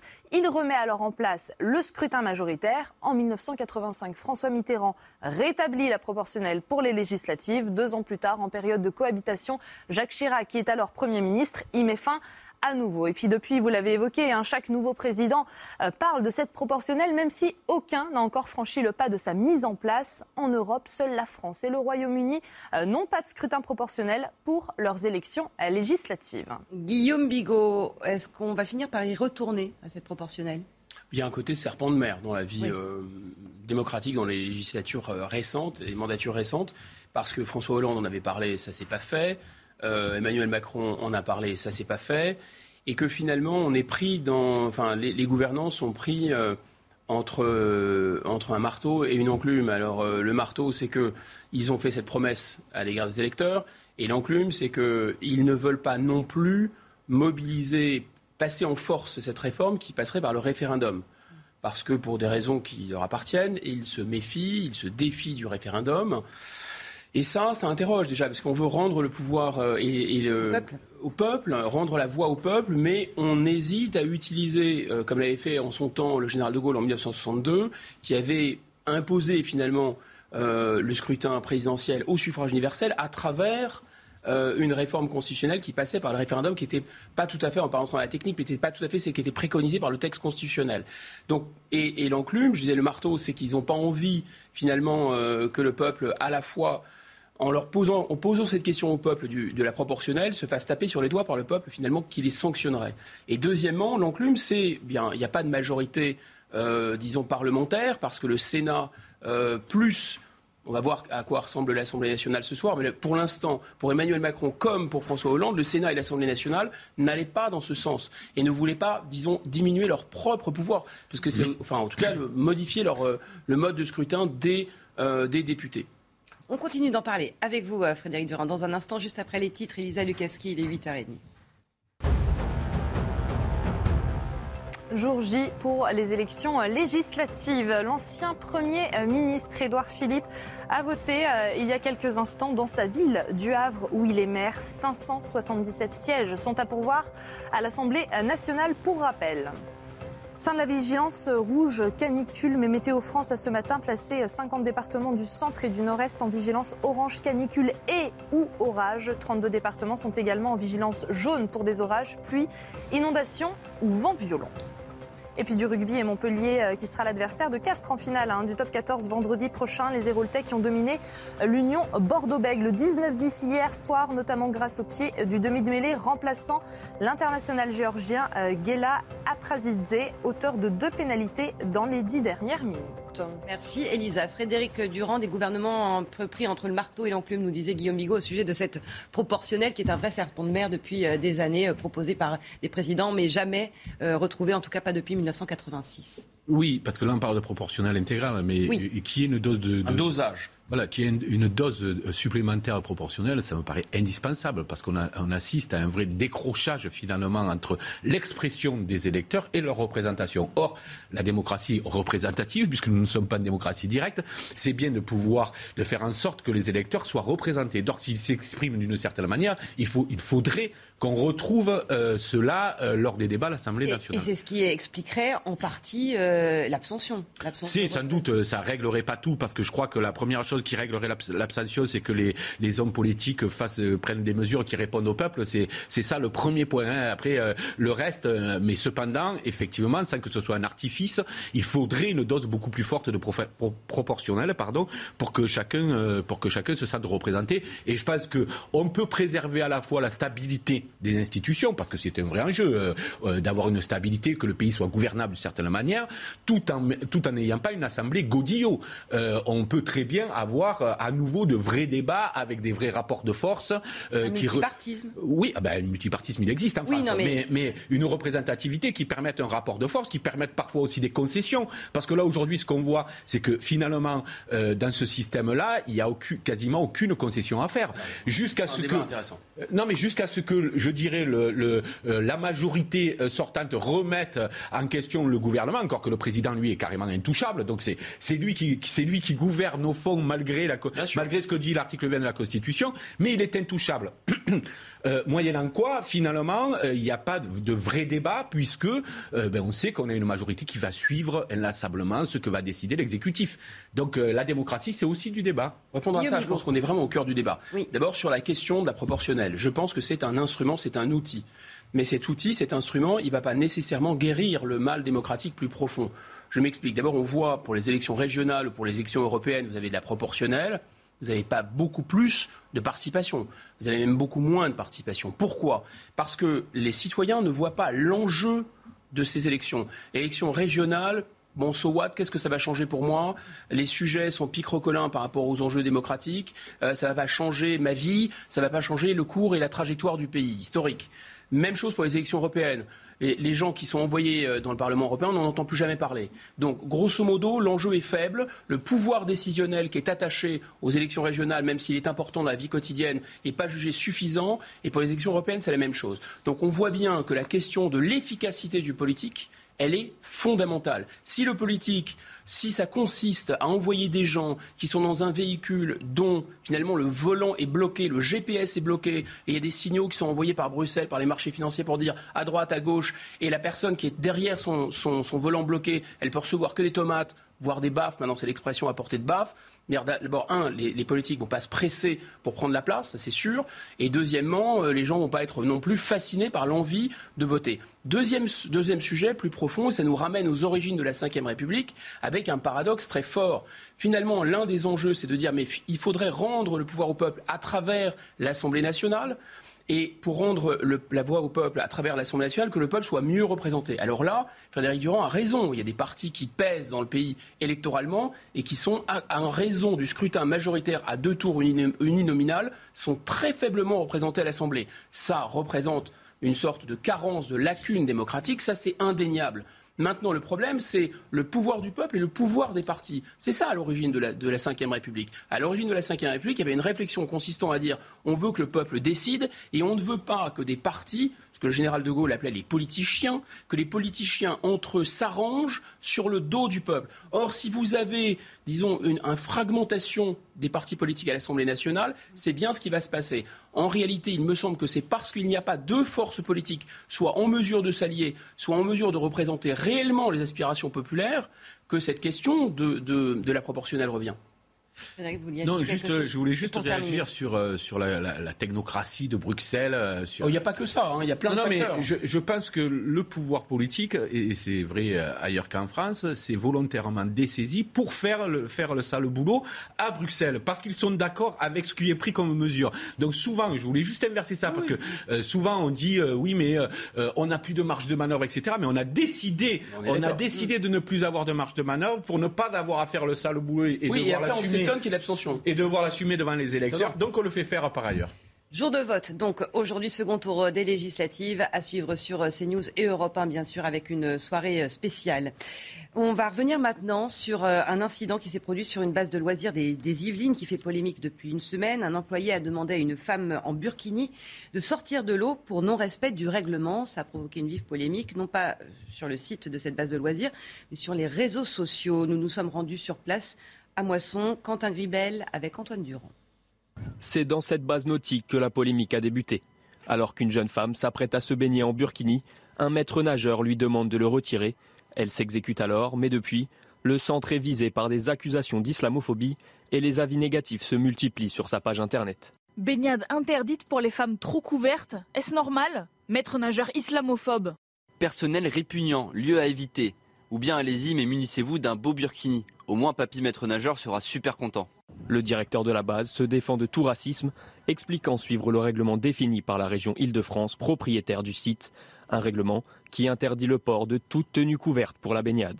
J'ai peur que si euh, on n'arrive pas à faire comprendre que les règles sont les règles et qu'il faut les respecter et que les règles sont valables pour tous et pour tout le monde d'une manière identique, euh, on, est, on est du mal après à pouvoir aussi euh, garder des, des, personnes sereines sur leur lieu de travail. Le dispositif de sécurité de l'île de Loisirs a été renforcé et la gendarmerie a également été prévenue. Ce samedi, aucun incident n'a été à déplorer. Euh, Guillaume Bigos, directeur, le rappelait, c'est pour des questions d'hygiène, de sécurité élémentaire, sans parler de toute la dimension idéologique euh, qu'il y a derrière. Sauf que la loi, c'est ça tout le sujet, n'interdit pas le port du burkini. Oui, mais c'est un, je dirais un grand classique de, de, conflit entre la loi et les mœurs. Euh, d'ailleurs, dans ses commentaires, j'ai lu une phrase sur le, sur les réseaux sociaux Sur les réseaux sociaux qui disait Wallah, cet été, on, va, on viendra en force, on va voir qui va faire la loi. Bon, ça, cet extrait, il est très parlant. C'est-à-dire qu'en fait, effectivement, c'est toujours Vox Populi, Vox Dei. C'est à partir Les mœurs sont imposées par la majorité. Maintenant, on fait l'effort de se mettre dans la tête euh, de ces euh, jeunes femmes, ou pas, ou moins jeunes d'ailleurs, musulmanes qui veulent se baigner en burkini. Alors, au nom de quoi on nous interdit de nous baigner? Il fait chaud. D'ailleurs, ce n'est pas une tenue indécente, c'est une tenue au contraire ultra conservatrice. Dans la, la sémantique a son importance. Je pense qu'il faut vraiment rappeler que ces tenues, le camis, la burkini, la burqa, etc., ce sont des tenues de l'extrême droite islamique. En fait, c'est vraiment un phénomène d'extrême droite. C'est de l'hyper-conservatisme. Je sais bien que certains font, font mumuse avec ça électoralement, mais enfin, il faut bien appeler un chat un chat. C'est de l'extrême droite typique. C'est vraiment des gens qui ont une mentalité beaucoup plus réactionnaire que nos arrière-grands-parents. Vous voyez, c'est la, morale. en termes de soumission de la femme, là, on ah bah, atteint ah un bah, degré. La, euh, reine Victoria qui a bien se tenir. Enfin, on est vraiment, euh, voilà, plutôt euh, dans, l'Arabie du 7e siècle que dans l'Angleterre de la fin du 19e, qui était déjà gratinée, si j'ose dire. Donc, Maintenant, on se met dans leur, dans leur esprit, au nom de quoi on nous interdit ça, ce sont des prétextes, etc. Moi, je pense que ça, montre quelque chose de très intéressant. Alors, certains disent oui, mais c'est la France qui s'islamise parce qu'une certaine jeunesse est en train de se réislamiser. C'est pas totalement faux. Mais ça montre, parce, et ça, c'est un phénomène qui travaille le monde musulman, pas qu'en France d'ailleurs, qui vient chez nous. Mais il y a un autre mécanisme, c'est que la France sanglo-saxonise. C'est-à-dire la France n'assume plus ce qu'elle est. L'exception culturelle. évidemment, soit vous faites des accommodements raisonnables, soit vous êtes comme dans les pays anglo-saxons, et j'ai déjà eu l'occasion de le dire dix fois, mais je le dirai onze fois si besoin, la différence entre le monde américain, le monde canadien, le monde britannique, le monde australien, c'est en Australie qu'on a inventé le burkini, qui n'est autre qu'une burqa euh, pour nager. On a inventé ça là-bas. Pourquoi? Parce que dans le monde anglo-saxon, il y a très peu de mariages interreligieux, parce que finalement, on reste à l'intérieur de sa communauté religieuse, on ne se marie pas avec des gens qui ont une autre confession, sauf exception. En France, c'est une banalité confondante. Les Français veulent pouvoir épouser des musulmanes, les, Françaises musulmanes veulent pouvoir épouser euh, des Français euh, chrétiens ou juifs, mais les, euh, les chrétiennes ou les juifs veulent pouvoir épouser aussi des musulmans. C'est notre marque de fabrique. Voilà depuis toujours, en France, on prend euh, un époux ou une femme en dehors de sa communauté. Mais la condition, c'est quoi? La condition, c'est qu'il y ait, un, je dirais, une appartenance nationale. Et ça remonte à très loin, même avant la laïcité avec laquelle on nous. Avant la fameuse loi de 1905. on nous rebat les oreilles avec cette histoire de laïcité, mais c'est bien avant l'appartenance politique, le, disons la fraternité euh, national ou politique où le, lien civique prime sur le lien religieux. Et ça, c'est notre façon de faire. Si nous, si nous il faudrait cesser d'avoir honte de ce qu'on est et dire ce que nous sommes et au nom de quoi on refuse ces tenues religieuses. Si on dit au nom de quoi on refuse ces tenues religieuses à ces jeunes filles, on leur dira que c'est précisément parce que nous ne sommes pas islamophobes et parce que nous, nous, nous, nous ne sommes pas racistes comme les anglo-saxons, qu'on vous demande soit de rester chez vous si vous voulez des accoutrements du Moyen Âge, soit vous allez vous baigner avec nous, mais vous êtes nos frères et nos sœurs. Frédéric Durand. Oui, on parlait de la société anglo-saxonne, ça me fait penser à ce mot. Je crois que c'est Christophe Guillouis qui disait euh, la, la, France est une société américaine comme les autres. Euh, donc enfin, ça, c'est ce que veulent les élites. Oui, non, mais c'est pour dire que l'influence oui, du, du, modèle anglo-saxon, le, le, grand emplacement culturel américain est là depuis un, un bon moment. Cependant, moi, je ne sépare pas la loi des mœurs parce que très souvent, les lois sont aussi pour partie l'émanation euh, des mœurs en réalité. Euh, euh, cependant, sûr. là, en l'espèce, vous disiez la loi ne l'interdit pas, mais le règlement intérieur l'interdit. donc on doit aussi, euh, et donc là, les choses sont absolument claires, euh, ça n'est pas autorisé. Donc il n'y a pas, il y avoir d'exception oui, Frédéric, mais au nom de quoi? Est-ce que c'est uniquement au nom de l'hygiène ou au nom de notre civilisation? Mais euh, euh faut pas se cacher derrière non, mais c'est. Non, mais c'est toute la question qui était posée au Conseil d'État. Mais comment est dirigé par des lâches Ils se cachent derrière l'hygiène. Vous savez qu'il y a eu un référé à laïcité, le premier référé à laïcité en France à propos de la décision de Grenoble. Bien euh, sûr. voilà. Et on attend la réponse du Conseil d'État. Hein. Et on attend la réponse du, du, arriver dans Conseil d'État. L'espèce, le, le, le, représentant du préfet disait lors des audiences que euh, le lendemain de cette, de cette, de cette autorisation à la piscine, deux, deux, deux collégiennes s'étaient présentées euh, un, un, un, habit euh, religieux, voilà, euh, au lycée, au collège, et que la proviseure les avait remis à leur place, etc. Le lendemain, c'était 12 collégiennes qui le faisaient, et, et, et, et, on a donné l'adresse de la, et ils ont mis sur les réseaux sociaux l'adresse personnelle de la proviseure. Donc là, on est dans un débat qui est un débat extrêmement minoritaire, qu'on se comprenne bien. C'est-à-dire que dans les faits, dans les problèmes des Français, c'est extrêmement minoritaire. Mais ça prend une, de la place parce que c'est extrêmement choquant et parce que certains l'utilisent de manière évidemment politique, parce que là, on n'est plus du tout dans la religion. D'ailleurs, la religion n'impose ni le burkini, ni le voile à la réalité. Rien n'est dit de tel dans la religion. Donc, la question... c'est l'extrême droite islamique qui non, Donc, dans la question, la question, en vérité, des textes, parce que je vous ferai lire certains passages de l'Ancien Testament, not notamment euh, du Nouveau Testament, pardon, notamment par rapport aux femmes, si euh, la, la, la, le, le, christianisme décidait d'utiliser au pied de la lettre certaines choses, on pourrait, nous aussi, être dans, un, dans une société euh, extrêmement euh, dure à cet égard. Donc il y a vraiment la question de l'interprétation. Or, l'interprétation change en fonction des époques, en fonction des volontés politiques. Parce que là, il y a une volonté, là, on parle bien d'un islam politique qui va encourager un certain nombre de, membres de la communauté musulmane à se comporter d'une certaine manière. Or, et moi je continue de penser que la plupart des musulmans en France n'ont pas envie de porter le burkini en vérité. Et que l'autoriser à, Grenoble, c'est presque faire une pression supplémentaire à toutes ces musulmanes qui, ont, qui ont envie d'aller se baigner absolument normalement. Voilà la réalité de notre pays. Si on compte qu'il y a 3 millions de musulmans dans notre pays sur 6 millions à tout de musulmans, euh, la, très grande majorité n'en veulent pas. Mais cette partie-là, comme très souvent, cette minorité-là est extrêmement agissante. Bah, deux arguments. Le premier, c'est qu'effectivement, on se cache derrière un petit doigt, comme nous n'assumons plus ce que nous sommes et nous ne disons plus au nom de quoi nous rejetons cela et nous ne rejetons pas cela uniquement pour des raisons d'hygiène ou uniquement pour des raisons disons, d'exégèse, de la laïcité, etc. Non, on le rejette parce que notre modèle n'est pas celui-là. Et que si vous voulez vivre dans un pays dans lequel vous vous, habillez comme ça pour aller vous baigner, bah vous allez soit immigrer aux États-Unis ou en Angleterre, ça leur pose aucun problème, soit vous allez euh, dans un pays euh, euh, musulman traditionnel. La deuxième chose qui est très importante à comprendre, c'est que oui, vous avez raison, c'est les mœurs qui font la loi. Mais là, le problème, c'est qu'on a des, des phénomènes de taches de léopard, où on a des régions ou des zones entières où c'est majoritaire. Donc normalement, les mœurs devraient s'imposer, mais pas à l'échelle du pays. Donc il y a vraiment une contradiction entre la minorité agissante et la majorité. Et vous dites, c'est un argument sempiternel, oui, mais c'est une minorité, etc. Sauf qu'à force de parler de minorité, le problème, c'est qu'on en parle finalement. On en parle. Regardez, on en parle ce matin. Et donc, ces provocateurs de l'extrême droite islamique, ils ont ce qu'ils cherchent à avoir, puisqu'ils déclenchent un petit incident dans une base de loisirs et ça déclenche un débat national. Alors vous dites, oui, mais c'est ceux qui exploitent politiquement. Vous n'avez pas tort, Frédéric Durand. C'est vrai que plus on en parlera et plus on fera leur jeu. Là, je vous rejoins. Mais d'un autre côté, il faut stopper ces gens. Oui, on mais conclut euh... dans un instant, juste après les titres. Pardon, Frédéric Pardon. Durand. Elisa Lukaski, 9h moins le quart. Dramatique accident hier soir. Un coup de vent puissant et inattendu hein, sur la côte fleurie entre Ouistreham et Deauville a provoqué la mort d'un kitesurfer. Il a été projeté contre la vitrine d'un restaurant à Villers-sur-Mer dans le Calvados. Les injections de vaccins anti-Covid pour les tout petits vont pouvoir commencer aux États-Unis. Hier, les autorités sanitaires américaines ont recommandé hein, les vaccins de Pfizer et Moderna pour les enfants dès 6 mois d'âge.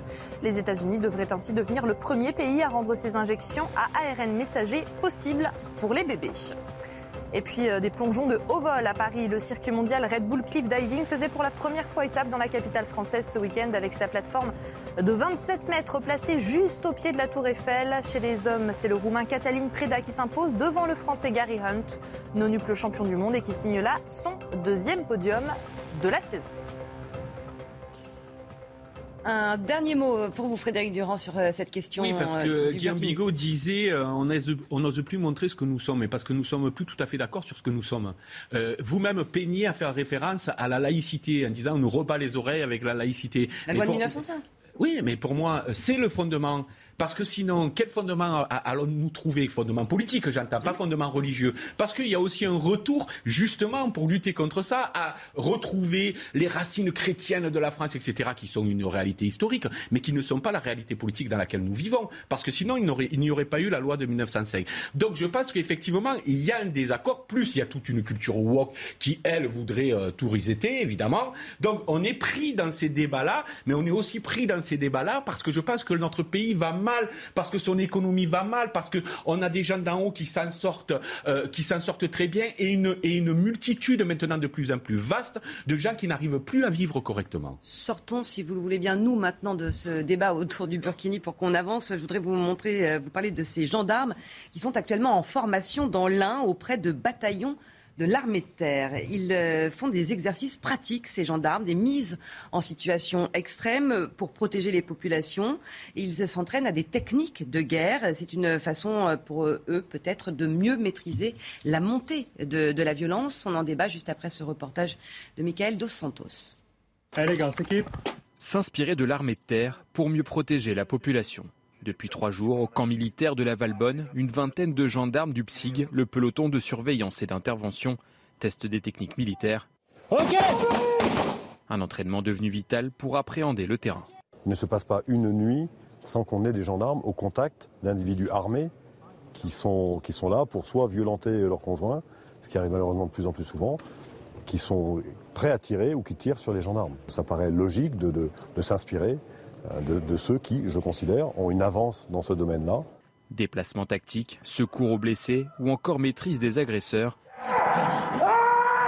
Les exercices s'inspirent des opérations menées par le 68e régiment d'artillerie d'Afrique au Mali, en Irak ou encore en Syrie. Un partage de connaissances bénéfique pour ces gendarmes. Ça nous réapprend euh, les actes réflexes du combattant que l'on voit en école, euh, d'améliorer notre cohésion au sein du groupe et surtout d'avoir euh, le côté offensif de l'armée de terre. Depuis 2018, armée de terre et gendarmerie collaborent étroitement suite au décès de trois gendarmes dans le Puy-de-Dôme, abattus par un forcené. À terme, 300 membres du PSIG vont être formés au niveau national. Guillaume Bigot, ça interpelle ce que disait euh, dans ce reportage euh, le, le gendarme interrogé qui expliquait qu'ils font quasiment quotidiennement face à des gens armés, surarmés. Même, euh, ça a été le cas de ces trois gendarmes qui ont été tués dans le Puy-de-Dôme, c'était pour une histoire de, de violence conjugale. Donc ces, ces gendarmes-là ne s'attendaient pas à se retrouver face à un homme armé d'armes lourdes. Écoutez, s'il faut des, des techniques, euh, des techniques commando et des techniques de déploiement tactique pour, euh, pour intervenir dans des, euh, dans des conflits conjugaux, euh, c'est vrai que là, il y a quelque chose qui tourne plus très rond. Euh, qui... En fait, traditionnellement, on distingue la concorde de la paix. La concorde, c'est ce qui relève de la police.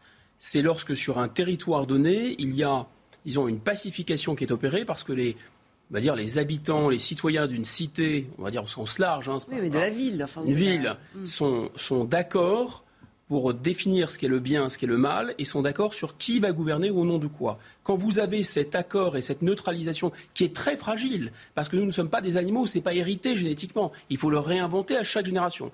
Quand ça c'est fait, normalement, vous n'avez plus qu'à régler le problème de la concorde. Vous avez des gens violents qui vont tabasser euh, euh, voilà, les, leurs femmes, leurs enfants, je sais pas quoi, et les, les forces de l'ordre interviennent, effectivement. Soit vous avez des gens qui violent les lois pour voler, pour tuer, pour etc. Et ça relève de la police. Et évidemment, c'est une logique, cette concorde est une logique très différente de la paix. La paix et la guerre, c'est à l'extérieur des frontières de la cité.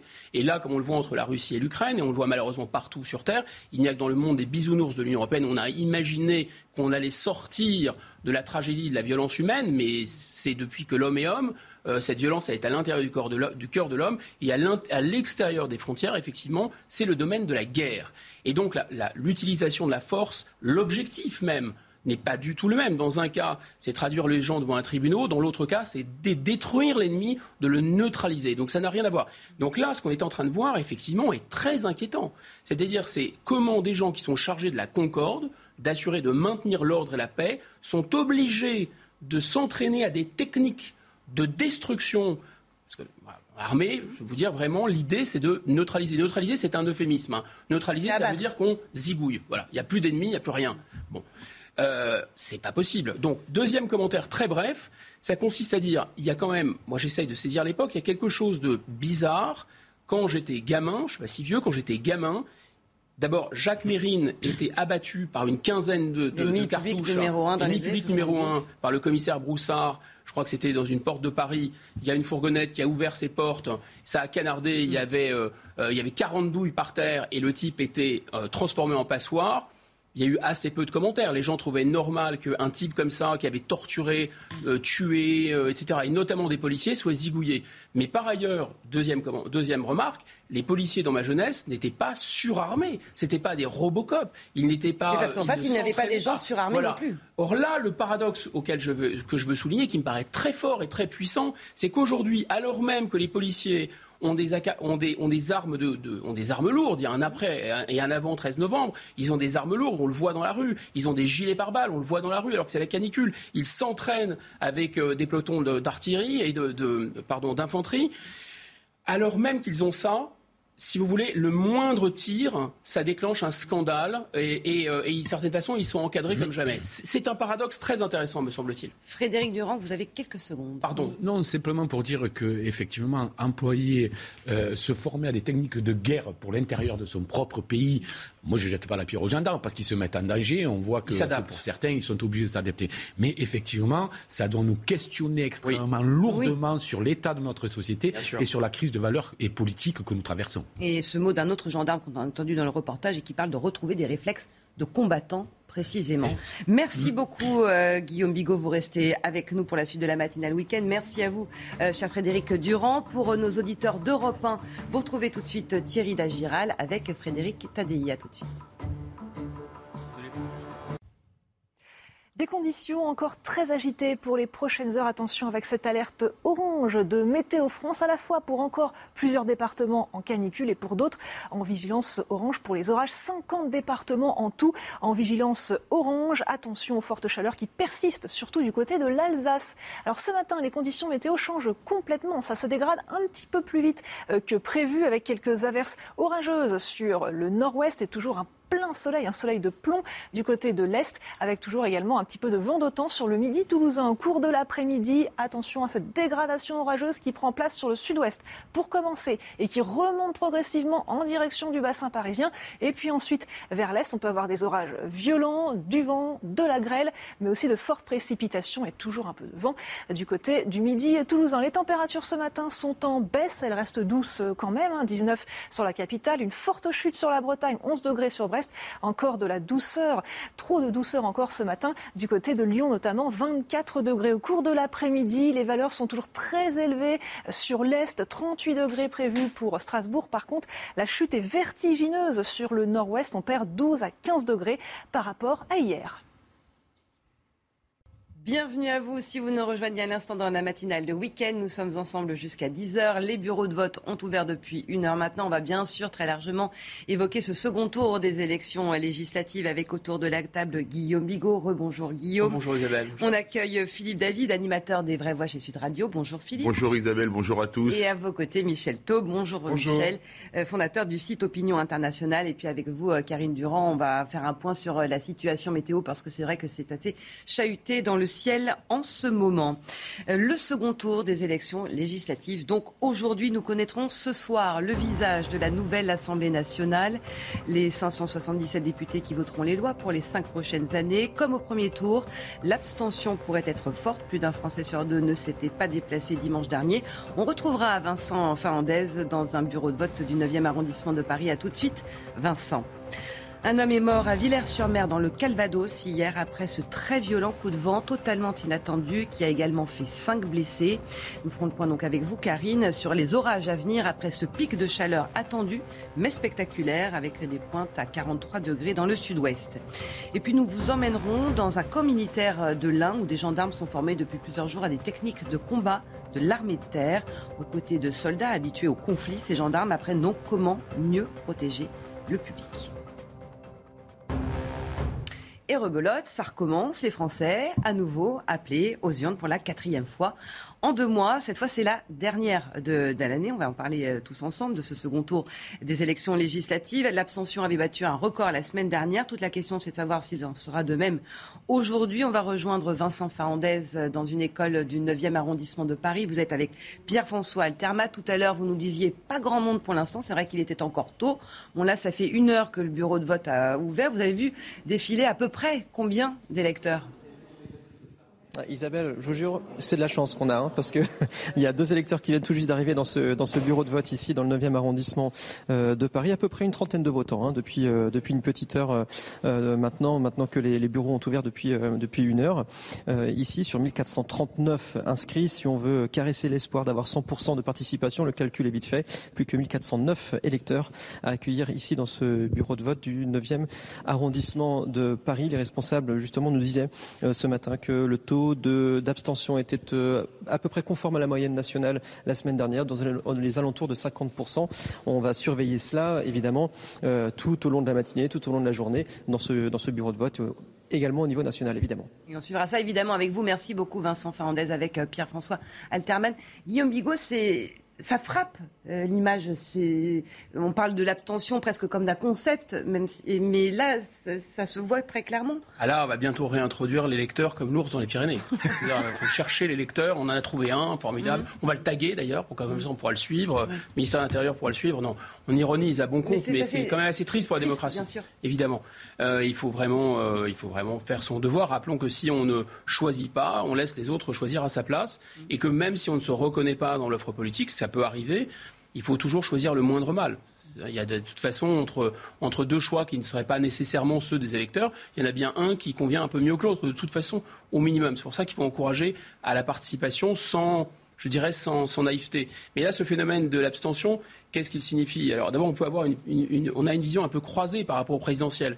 Au présidentiel, on a eu, euh, disons, pour utiliser des termes un peu du vieux monde, on a eu des gens de gauche qui ne se sont pas reconnus dans l'offre qui était euh, celle du second tour au présidentiel. Et là, euh, on a des gens qui sont un peu à droite de la droite qui pourraient ne pas se reconnaître dans pas dans toutes les circonscriptions, mais dans beaucoup de circonscriptions, dans l'offre de second tour.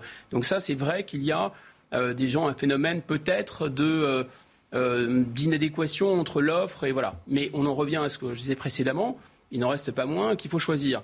Est-ce qu'il y aura un rebond? La question qu'on peut se poser. Il pourrait y avoir un rebond parce qu'il y aurait la volonté de l'un, euh, des uns ou des autres d'obtenir euh, une majorité absolue. D'ailleurs, c'est un des enjeux forts de ce soir. Est-ce qu'il y aura, oui ou non, une majorité absolue pour soutenir le président de la République? Ce serait inédit sous la Ve République, en tout cas depuis le quinquennat et hors cohabitation. Et deuxième question forte, il va y avoir aussi un certain nombre de membres du gouvernement qui sont sur le grill, comme vous savez, puisque s'ils ne sont pas élus, euh, ils vont sauter. de démissionner euh, euh, selon la volonté d'Emmanuel Macron, le, président Michel Taube. il y a cinq ans, la, la, participation électorale entre le premier et le deuxième tour des élections législatives avait chuté fortement de plus de six points. Mais il y a cinq ans, il n'y avait pas d'enjeu, il n'y avait pas de suspense.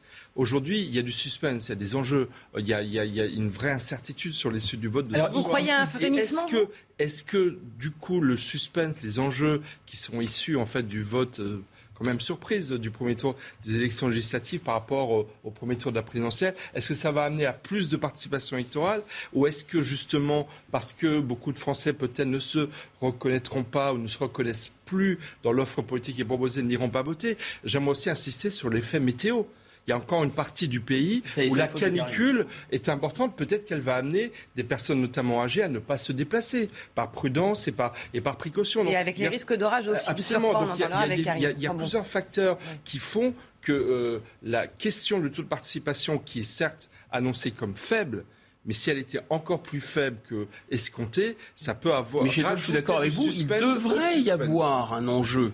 Mais est-ce que vous le sentez sincèrement? Est-ce qu'en tant qu'observateur depuis une semaine, vous sentez un enjeu, vous sentez une fébrilité politique?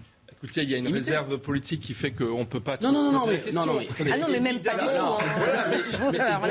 Non, mais attendez, on ne prend pas parti en disant ça. La réalité, c'est qu'il y a du suspense, c'est que ça devrait peut-être amener beaucoup de nos concitoyens à aller voter aujourd'hui. Mais encore une fois, il y a aussi beaucoup de déceptions et beaucoup d'épuisement parmi beaucoup de, auprès de beaucoup de Français, sans parler de l'inflation, de la crise économique, et que certains peut-être vont se dire, euh, ben, je vais rester à la maison. Je passe mon tour. Euh, Philippe. Une chose importante à regarder, mais on ne le saura qu'après le dépouillement. Michel rappelait, on est passé de mémoire de 51 à 57% d'abstention il y a 5 ans. Ça fait 6 points. Mais on était passé de 1 et quelques pourcents ou 2% à peine 2 de bulletins blancs et nuls à 9,86% de bulletins blancs et nuls au second tour de. Voilà. Ça frôlait les 10 N'ergotons pas, comme disait Maître Capello, 9,86, 10%, c'est à peu près la même chose. Donc ça, c'est quand même une chose qu'il va falloir, dont il va, qu'il va falloir prendre en compte, les bulletins blancs et nuls, qui passent toujours par pertes et profits. Mais comme on est en période de réserve, évidemment, je n'entrerai pas dans le détail, pour vous être agréable, ma chère Isabelle. Pas seulement à moi, en l'occurrence, hein, vous avez bien compris. une chose importante également, l'abstention, ça pourrait se résumer par le travestissement du titre d'une chanson, le SOS d'un électeur en détresse. Et pourquoi? Parce que les Français sont devenus des électeurs en détresse. Ça date pas d'aujourd'hui, ça fait des décennies. Une euh, assemblée euh, mal élue, ou en tout cas élue sans, conviction, sans, représentation, représentativité, ça, fonctionne mal? Bah, par, construction, sa légitimité est, euh, amoindrie. Sa légalité est absolument pas est incontestable, mais euh, sa légitimité est, euh, est, amoindrie. Non, je pense que la, la, configuration la plus, la plus originale serait que finalement, pour la première fois, euh, je répète, hors cohabitation, hors système de cohabitation, mais la cohabitation, précisément, la réforme du quinquennat était destinée à l'éviter. Pourquoi? Parce qu'on s'est dit, si on révise la Constitution dans le sens, d'un quinquennat et qu'on synchronise le mandat du président de la République et le mandat des députés, lorsque les Français vont voter pour un président, ils ne vont pas se dédire dans la foulée. Donc, normalement, les députés euh, euh, correspondront à une majorité présidentielle. Les Français ne vont pas dire euh, oui, ils ne vont pas dire blanc, puis ensuite ils ne vont pas dire noir dans la foulée. Mais si c'était le cas, si c'était le cas, s'il n'y avait pas de majorité absolue, euh, il y aurait des, ce serait un peu un coup de tonnerre institutionnel. C'est-à-dire que pour le coup, la mécanique de la Ve République, elle serait, elle commencerait un peu à être grippée. Ça donnerait notamment un pouvoir, sans rentrer dans les détails, à ceux qui pourraient faire la majorité absolue. Si les, gens les, les, candidats qui se réclament de la majorité présidentielle n'avaient pas par eux-mêmes cette majorité absolue, alors ça donnerait un pouvoir très important à ceux qui pourraient faire la jonction. Un dernier mot parce qu'il faut qu'on avance. Oui, je me permets de ne pas être trop d'accord. Je pense que lors des élections municipales, il y a beaucoup de, maires qui ont été mal élus, c'est-à-dire avec très très peu de participation électorale. Deux ans, trois ans après, on a vu ils sont toujours, bien sûr, mais ils sont ils sont en fonction, personne ne conteste leur élection et on peut le regretter, mais voilà, c'est un fait. Mais c'est vrai que une faible participation électorale participerait du délitement euh, du système politique français et devrait amener les élus euh, de la République demain quel que soit leur bord politique, à réformer en profondeur le système, à peut-être inverser le calendrier électoral pour, donner plus de poids euh, aux élections législatives, à permettre le vote électronique, parce que ça aussi, on est en 2022 et je, ne comprends pas. alors, là, c'est un autre débat, mais, mais, bon, en tous les cas, en tous les cas, en tous les cas, c'est certain qu'il vaut mieux être bien élu avec une forte participation électorale. Mais je pense que les Français sont quand même légitimes. Si on pouvait éviter d'avoir des généraux avec des cornes qui envahissent l'Assemblée nationale, ce serait pas mal. Parce que ça, à mon avis, ce sera la conséquence du vote électronique. Oh, on va l'avoir sans le vote électronique. Bon, ça, ce sera l'objet d'un autre débat. Puis on parlera tout à l'heure de, la proportionnelle, qui est un serpent de mer, mais qui revient évidemment à l'occasion de chaque scrutin. Euh, une nuit, euh, la nuit a peut-être été compliqué pour beaucoup d'entre vous, tant il a fait chaud, les températures ont atteint des, records. Bonne nouvelle, on arrive au bout de cet épisode caniculaire. On va y revenir dans un instant avec vous, euh, Karine. Mais d'abord, ce terrible accident à Villers-sur-Mer, dans le Calvados, où un kitesurfer a perdu la vie après le passage de ce très fort coup de vent. Il y a au moins cinq blessés. Le ciel s'est assombri euh, en quelques minutes à peine. Le vent s'est déchaîné, surprenant tout le monde.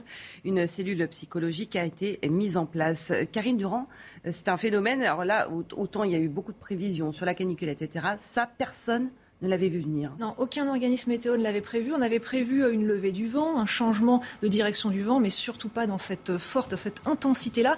A priori, ce qui s'est passé, c'est qu'on a eu une rotation du vent. On a changé de direction, on est passé un vent de nord, ce qui a bien rafraîchi pour le coup l'atmosphère, mais on a eu une grosse instabilité qui était liée au contraste de température. On avait un sol surchauffé et cet air froid qui est arrivé, et donc ça a donné une situation très instable avec des orages qui ont commencé à se former. A priori, la situation mérite encore d'être étudiée priori, ce vent se serait produit à l'avant des orages. Certains disent qu'il serait monté à 100 km/h en l'espace de quelques minutes. C'est possible, mais on n'a pas de relevé officiel sur cette zone-là, donc c'est une hypothèse seulement. Et il faut rester très prudent parce que justement, euh, il y a des orages et ça va continuer. Et oui, après la canicule, euh, les orages, une situation euh, classique. On en a eu quelques-uns des orages ce matin, mais attention, les plus forts vont se produire à partir de cet après-midi et encore plus à partir de 18h et tout au long de la nuit. Ça va commencer par le sud-ouest, ça va remonter vers le bassin parisien, ensuite vers l'est. Il y a une vigilance pour 50 départements, dont plusieurs pour les orages. Justement, vigilance orange. Il faut savoir que ces orages, ils ont un fort potentiel de produire de la grêle et peut-être des grêlons géants à cause du gros contraste de température. Donc peut-être des événements destructeurs en prévision, de fortes rafales de vent encore une fois.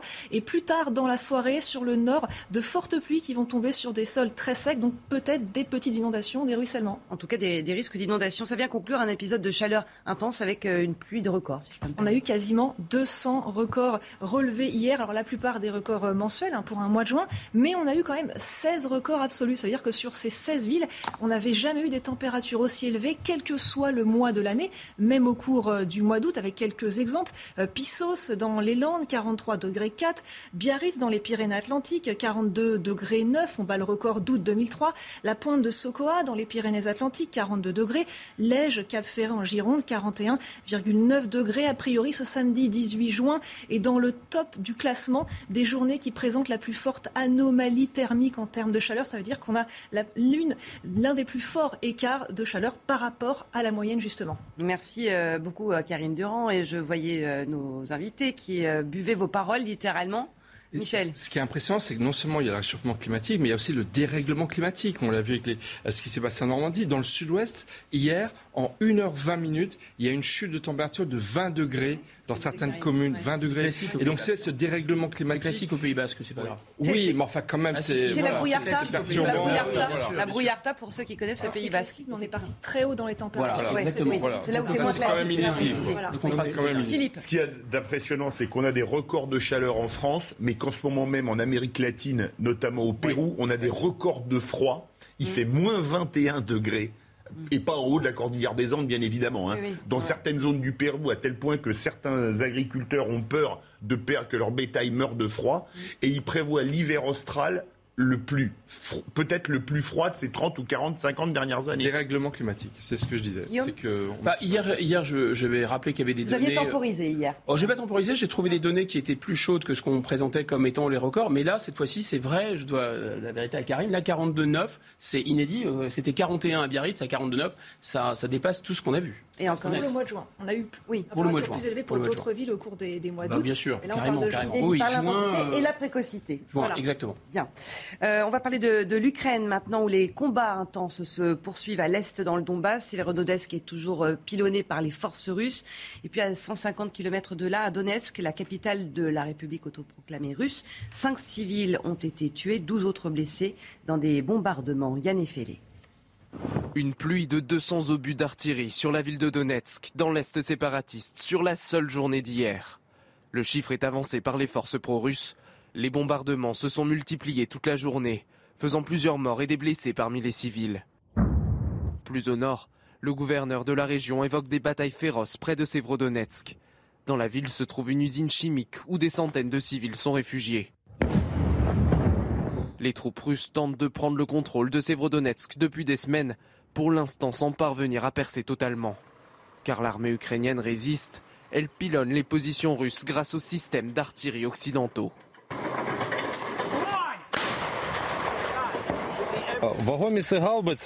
Ces obusiers sont très bien. C'est une nouvelle livraison d'armes de l'OTAN. Elle remonte le moral de nos soldats. On voit qu'on peut travailler plus et mieux. Ça démoralise également l'ennemi parce qu'il voit à quelle fréquence et avec quelle précision les obus tombent et quelles en sont les conséquences. Pour l'ONU, la situation humanitaire dans le Donbass est extrêmement alarmante. L'eau, la nourriture et l'électricité viennent à manquer dans cette région, cible prioritaire de Moscou. Et on en parle juste après les titres. Elisa Lukaski, il est 9h15. Une attaque à la hache a eu lieu hier dans le 20e arrondissement de Paris. La victime, un homme, a eu la boîte crânienne enfoncée. Il se trouve actuellement en réanimation. Il a été retrouvé gisant au sol par des promeneurs. Le suspect, lui, a été placé en garde à vue après un passage en cellule de dégrisement. Volodymyr Zelensky sur le front sud de l'Ukraine. Le président ukrainien s'est hier rendu auprès des forces qui contiennent l'offensive russe dans le sud du pays, dans les régions de Mykolaiv et Odessa, où il a rendu visite à des soldats dans un hôpital militaire. Au début du conflit, il était resté des semaines barricadé dans la capitale, Kiev. Et la Formule 1 avec le Grand Prix du Canada et c'est Max Verstappen qui partira en pole position ce dimanche. Le pilote Red Bull qui a dominé les qualifications sous la pluie hier devant Fernando Alonso sur Alpine. La Ferrari de Carlos Sainz a pris la troisième place. Lewis Hamilton, quatrième, s'élancera de la deuxième ligne. Charles Leclerc partira lui en fond de grille après une pénalité.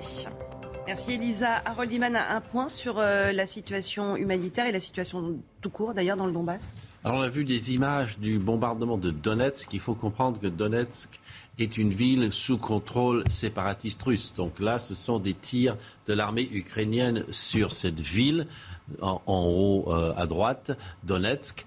Euh, et, inversement, on a vu des tirs sur Severodonetsk, ben, c'est dans le sens inverse. Et, et c'est juste un rappel que dans la guerre, on tire dans les deux sens et des euh, civils meurent dans les deux sens. Mais grosso modo, comme ce sont les, les forces russes qui envahissent du terrain euh, ukrainien, c'est surtout eux qui doivent nécessairement tirer pour avancer et tirent sur des civils euh, ukrainiens qui sont pris entre les feux. Donc euh, c'était juste un rappel parce que voilà, il faut savoir que les Ukrainiens aussi tirent. On, on approche de la capitulation du, du Donbass? Non. Non, je pense que c'est aller vite euh, en besogne. Euh, je pense que évidemment le temps, euh, je pense, est du côté des Russes parce qu'ils ont une capacité de bombardement dans la durée qui est beaucoup beaucoup plus importante que les Ukrainiens, quand bien même Malgré les Occidentaux les leur apporteraient beaucoup d'armes. donc le temps joue, je pense, pour les pour les Russes. et puis par ailleurs, la résistance ukrainienne fait que ça prend beaucoup plus de temps que prévu. Après, ce qu'il faut se, ce qu'il faut se demander, c'est est-ce que Vladimir Poutine ne va pas réviser ses objectifs objectifs de guerre initiaux, qui étaient non seulement de prendre le Donbass, mais également de dénazifier, entre guillemets, le régime ukrainien et de mettre l'ensemble de l'Ukraine sous sa botte. Ça, là-dessus, peut-être qu'il va, il a peut-être révisé ses plans, mais ça, nul ne peut le savoir. Et que lorsqu'il aura peut-être avancé davantage dans le Donbass, le temps des négociations viendra. Euh, mais je pense que ça peut encore durer quelques semaines, voire quelques mois. Guillaume, euh, rapidement, parce que je voudrais qu'on parle de la formation des gendarmes en France. Alors, tant que de l'artillerie mobile très puissante, à très longue portée, euh, en grande quantité n'arrive pas entre les mains des défenseurs ukrainiens du, de, de, cette région. Si on peut revoir la carte, il y a quand même un effet de pince, un effet d'étau entre le sud et le nord de cette région. Vous voyez, euh, là, au-dessus, il y a Severodonetsk, là où il y a des batailles, euh, c'est quasiment sous contrôle russe. Et les gens remontent euh, alors, au nord de Donetsk, hein, et c'est la ville de Kramatorsk où le commandement, le centre de commandement des Ukrainiens se trouve. Donc là, il y a ce mouvement de pince et d'écrasement entre les deux. Donc là, je pense qu'il faut vraiment qu'il y ait de l'artillerie euh, très puissante, très longue portée et surtout mobile. Pourquoi mobile? Parce que si vous tirez, vous êtes identifié comme cible. Donc on peut vous tirer dessus. C'est pour ça qu'il faut pouvoir être mobile. Mais en réalité, il y a peu d'espoir. Pour quelle raison? Bah, Tout simplement parce que, euh, d'abord, il faut que cette artillerie, arrive. Vous voyez, il faut traverser tout le pays. Les, les, Russes ont une domination aérienne. Les Russes ont beaucoup de missiles. Ils en ont encore beaucoup. Donc, dès qu'ils voient euh, quelque chose bouger, ils tirent, y compris sur les voies ferrées. Deuxième raison pour laquelle c'est assez peu probable, c'est l'écrasante supériorité en termes d'artillerie des Russes, et en quantité, mais aussi en qualité. La guerre en Ukraine et puis l'entraînement, euh, quasiment euh, comme si on était en guerre. Ça se passe en ce moment dans l'Ain pour euh, nos gendarmes. Le reportage de Michael Dos Santos. Allez, S'inspirer de l'armée de terre pour mieux protéger la population. Depuis trois jours, au camp militaire de la Valbonne, une vingtaine de gendarmes du PSIG, le peloton de surveillance et d'intervention, testent des techniques militaires. Un entraînement devenu vital pour appréhender le terrain. Il ne se passe pas une nuit sans qu'on ait des gendarmes au contact d'individus armés qui sont, qui sont là pour soit violenter leurs conjoints, ce qui arrive malheureusement de plus en plus souvent, qui sont prêts à tirer ou qui tirent sur les gendarmes. Ça paraît logique de, de, s'inspirer euh, de, de ceux qui, je considère, ont une avance dans ce domaine-là. Déplacement tactique, secours aux blessés ou encore maîtrise des agresseurs. Les exercices s'inspirent des opérations menées par le 68e régiment d'artillerie d'Afrique au Mali, en Irak ou encore en Syrie. Un partage de connaissances bénéfique pour ces gendarmes. Ça nous réapprend euh, les actes réflexes du combattant que l'on voit en école, euh, d'améliorer notre cohésion au sein du groupe et surtout d'avoir euh, le côté offensif de l'armée de terre. Depuis 2018, armée de terre et gendarmerie collaborent étroitement suite au décès de trois gendarmes dans le Puy-de-Dôme, abattus par un forcené. À terme, 300 membres du PSIC vont être formés au niveau national. Ça paraît stupéfiant, hein. vous avez tous des réactions euh, très vives évidemment. On est arrivé à ce stade Pour ceux qui ont fait le service militaire, ça rappelle les exercices de combat euh, qu'on avait à l'époque avec les grenades à plâtre et les, balles et les cartouches à blanc. C'est absolument surréaliste. On a l'impression que maintenant, la gendarmerie doit faire ses Beyrouth. C'est euh, absolument surréaliste. Parce qu'elle fait face effectivement ah bah de plus en plus souvent à des situations extrêmes et à des gens de plus en plus armés, Guillaume. Oui, alors c'est vrai, mais d'un autre côté, ce que j'ai vu sur les images, c'est qu'ils avaient un, un logo du PSIC, d'ailleurs c'est rappelé dans le dans le reportage. Dans le. Alors le PSIC, c'est le peloton de surveillance et d'intervention de la gendarmerie. C'est quand même pas n'importe quelle unité de la gendarmerie. Euh, ça rappellera un souvenir aux gens, c'est ceux qui avaient euh, interpellé par exemple Khaled Kelkal, le terroriste. Donc ils interviennent quand même dans des situations. C'est pas le GIGN, c'est pas le RAID, mais c'est quand même des forces d'intervention assez musclées. On les utilise pas normalement euh, pour aller arrêter des petits bah, dealers. Ils ont tué Khaled Kelkal. Non, mais il y a peut-être des. Ils ont tué, ils ont tué pour parce qu'il n'y avait pas d'autre solution. Je vous rappelle, c'était quand même quelqu'un qui avait. mais juste, il y a peut-être des mafias locales dans certains territoires perdus de la République où il va falloir des interventions musclées à l'avenir pour pouvoir casser des oui, des, des, marchés euh, de délinquance, d'islamisation. Euh, voilà. Mais ce serait mieux peut-être avant d'en arriver à une situation qui sera. Bah, c'est de la prévention. Ils préviennent. Ils préviennent. On n'écrase pas un moustique avec une bombe atomique. Donc l'idée, ce serait quand même de construire 30 000 places de prison. L'idée, ce serait quand même. L'idée, ce serait quand même d'avoir euh, des, des peines pénales qui soient correctement appliquées euh, par les magistrats. Voilà, ce serait le début. On revient dans un instant, second tour des élections législatives. Aujourd'hui, on connaîtra 20h les 577 députés de l'Assemblée nationale, même si beaucoup de Français pourraient, comme la semaine dernière, choisir de, de bouder les bureaux de vote. À tout de suite. 9h30 dans la matinale week-end, toujours en compagnie de Guillaume Bigot, Harold Iman, Michel Taube et Philippe David. On développe ensemble les thèmes de l'actualité avec ce jour de vote. Euh, second tour des législatives, avec l'abstention qui risque une nouvelle fois d'être très forte. Faut-il, comment inciter en tout cas les Français à renouer avec euh, la politique? On revient sur la question euh, éternelle de la proportionnelle. Les détails avec vous, Elisa Lukavski. Nous reviendrons également sur cet incident dans les Yvelines. Un employé d'une base de loisirs a demandé à une femme portant le burkini de sortir de l'eau conformément au règlement intérieur. La polémique enfle sur les réseaux sociaux. Et puis Volodymyr Zelensky encourage ses troupes et la résistance ukrainienne pour la première fois depuis le début de l'invasion russe. Le président s'est rendu dans le sud du pays, à Mykolaiv et à Odessa, au bord de la mer Noire, alors qu'à l'est, les Russes pilonnent le Donbass sans relâche. Second tour des élections législatives. Nous connaîtrons donc ce soir les visages de nos représentants à l'Assemblée nationale pour les cinq prochaines années. 577 députés, euh, quasiment 49 millions d'électeurs. Mais comme dimanche dernier, beaucoup pourraient ne pas faire le déplacement. Écoutez, ces quelques Français que nous avons interrogés. C'est comme dans chaque pays. Il y a des gens ils votent parce qu'ils se disent ouais peut-être lui va changer quelque chose mais le résultat euh, malheureusement est toujours le même il hein. faut être réaliste dans n'importe quel pays avoir des propositions de loi qui sont cohérentes avec ce que je pense pour pouvoir avoir des idées qui sont défendues euh, à l'Assemblée pour avoir un contre-pouvoir tout simplement j'ai du mal à me à me situer euh, aujourd'hui avec les partis politiques d'aujourd'hui donc je préfère juste m'abstenir et laisser le courant passer. C'est législative, c'est des élections importantes, aussi importantes voire plus que la présidentielle et donc ça me semble important de participer à ça. Alors voilà des avis euh, mitigés à peu près à l'image euh, de la situation globalement en France. D'où cette question, comment redonner un peu de lustre euh, à nos institutions, donc à nos scrutins? Faut-il, comme la question est souvent évoquée, redonner, remettre un petit peu de proportionnel?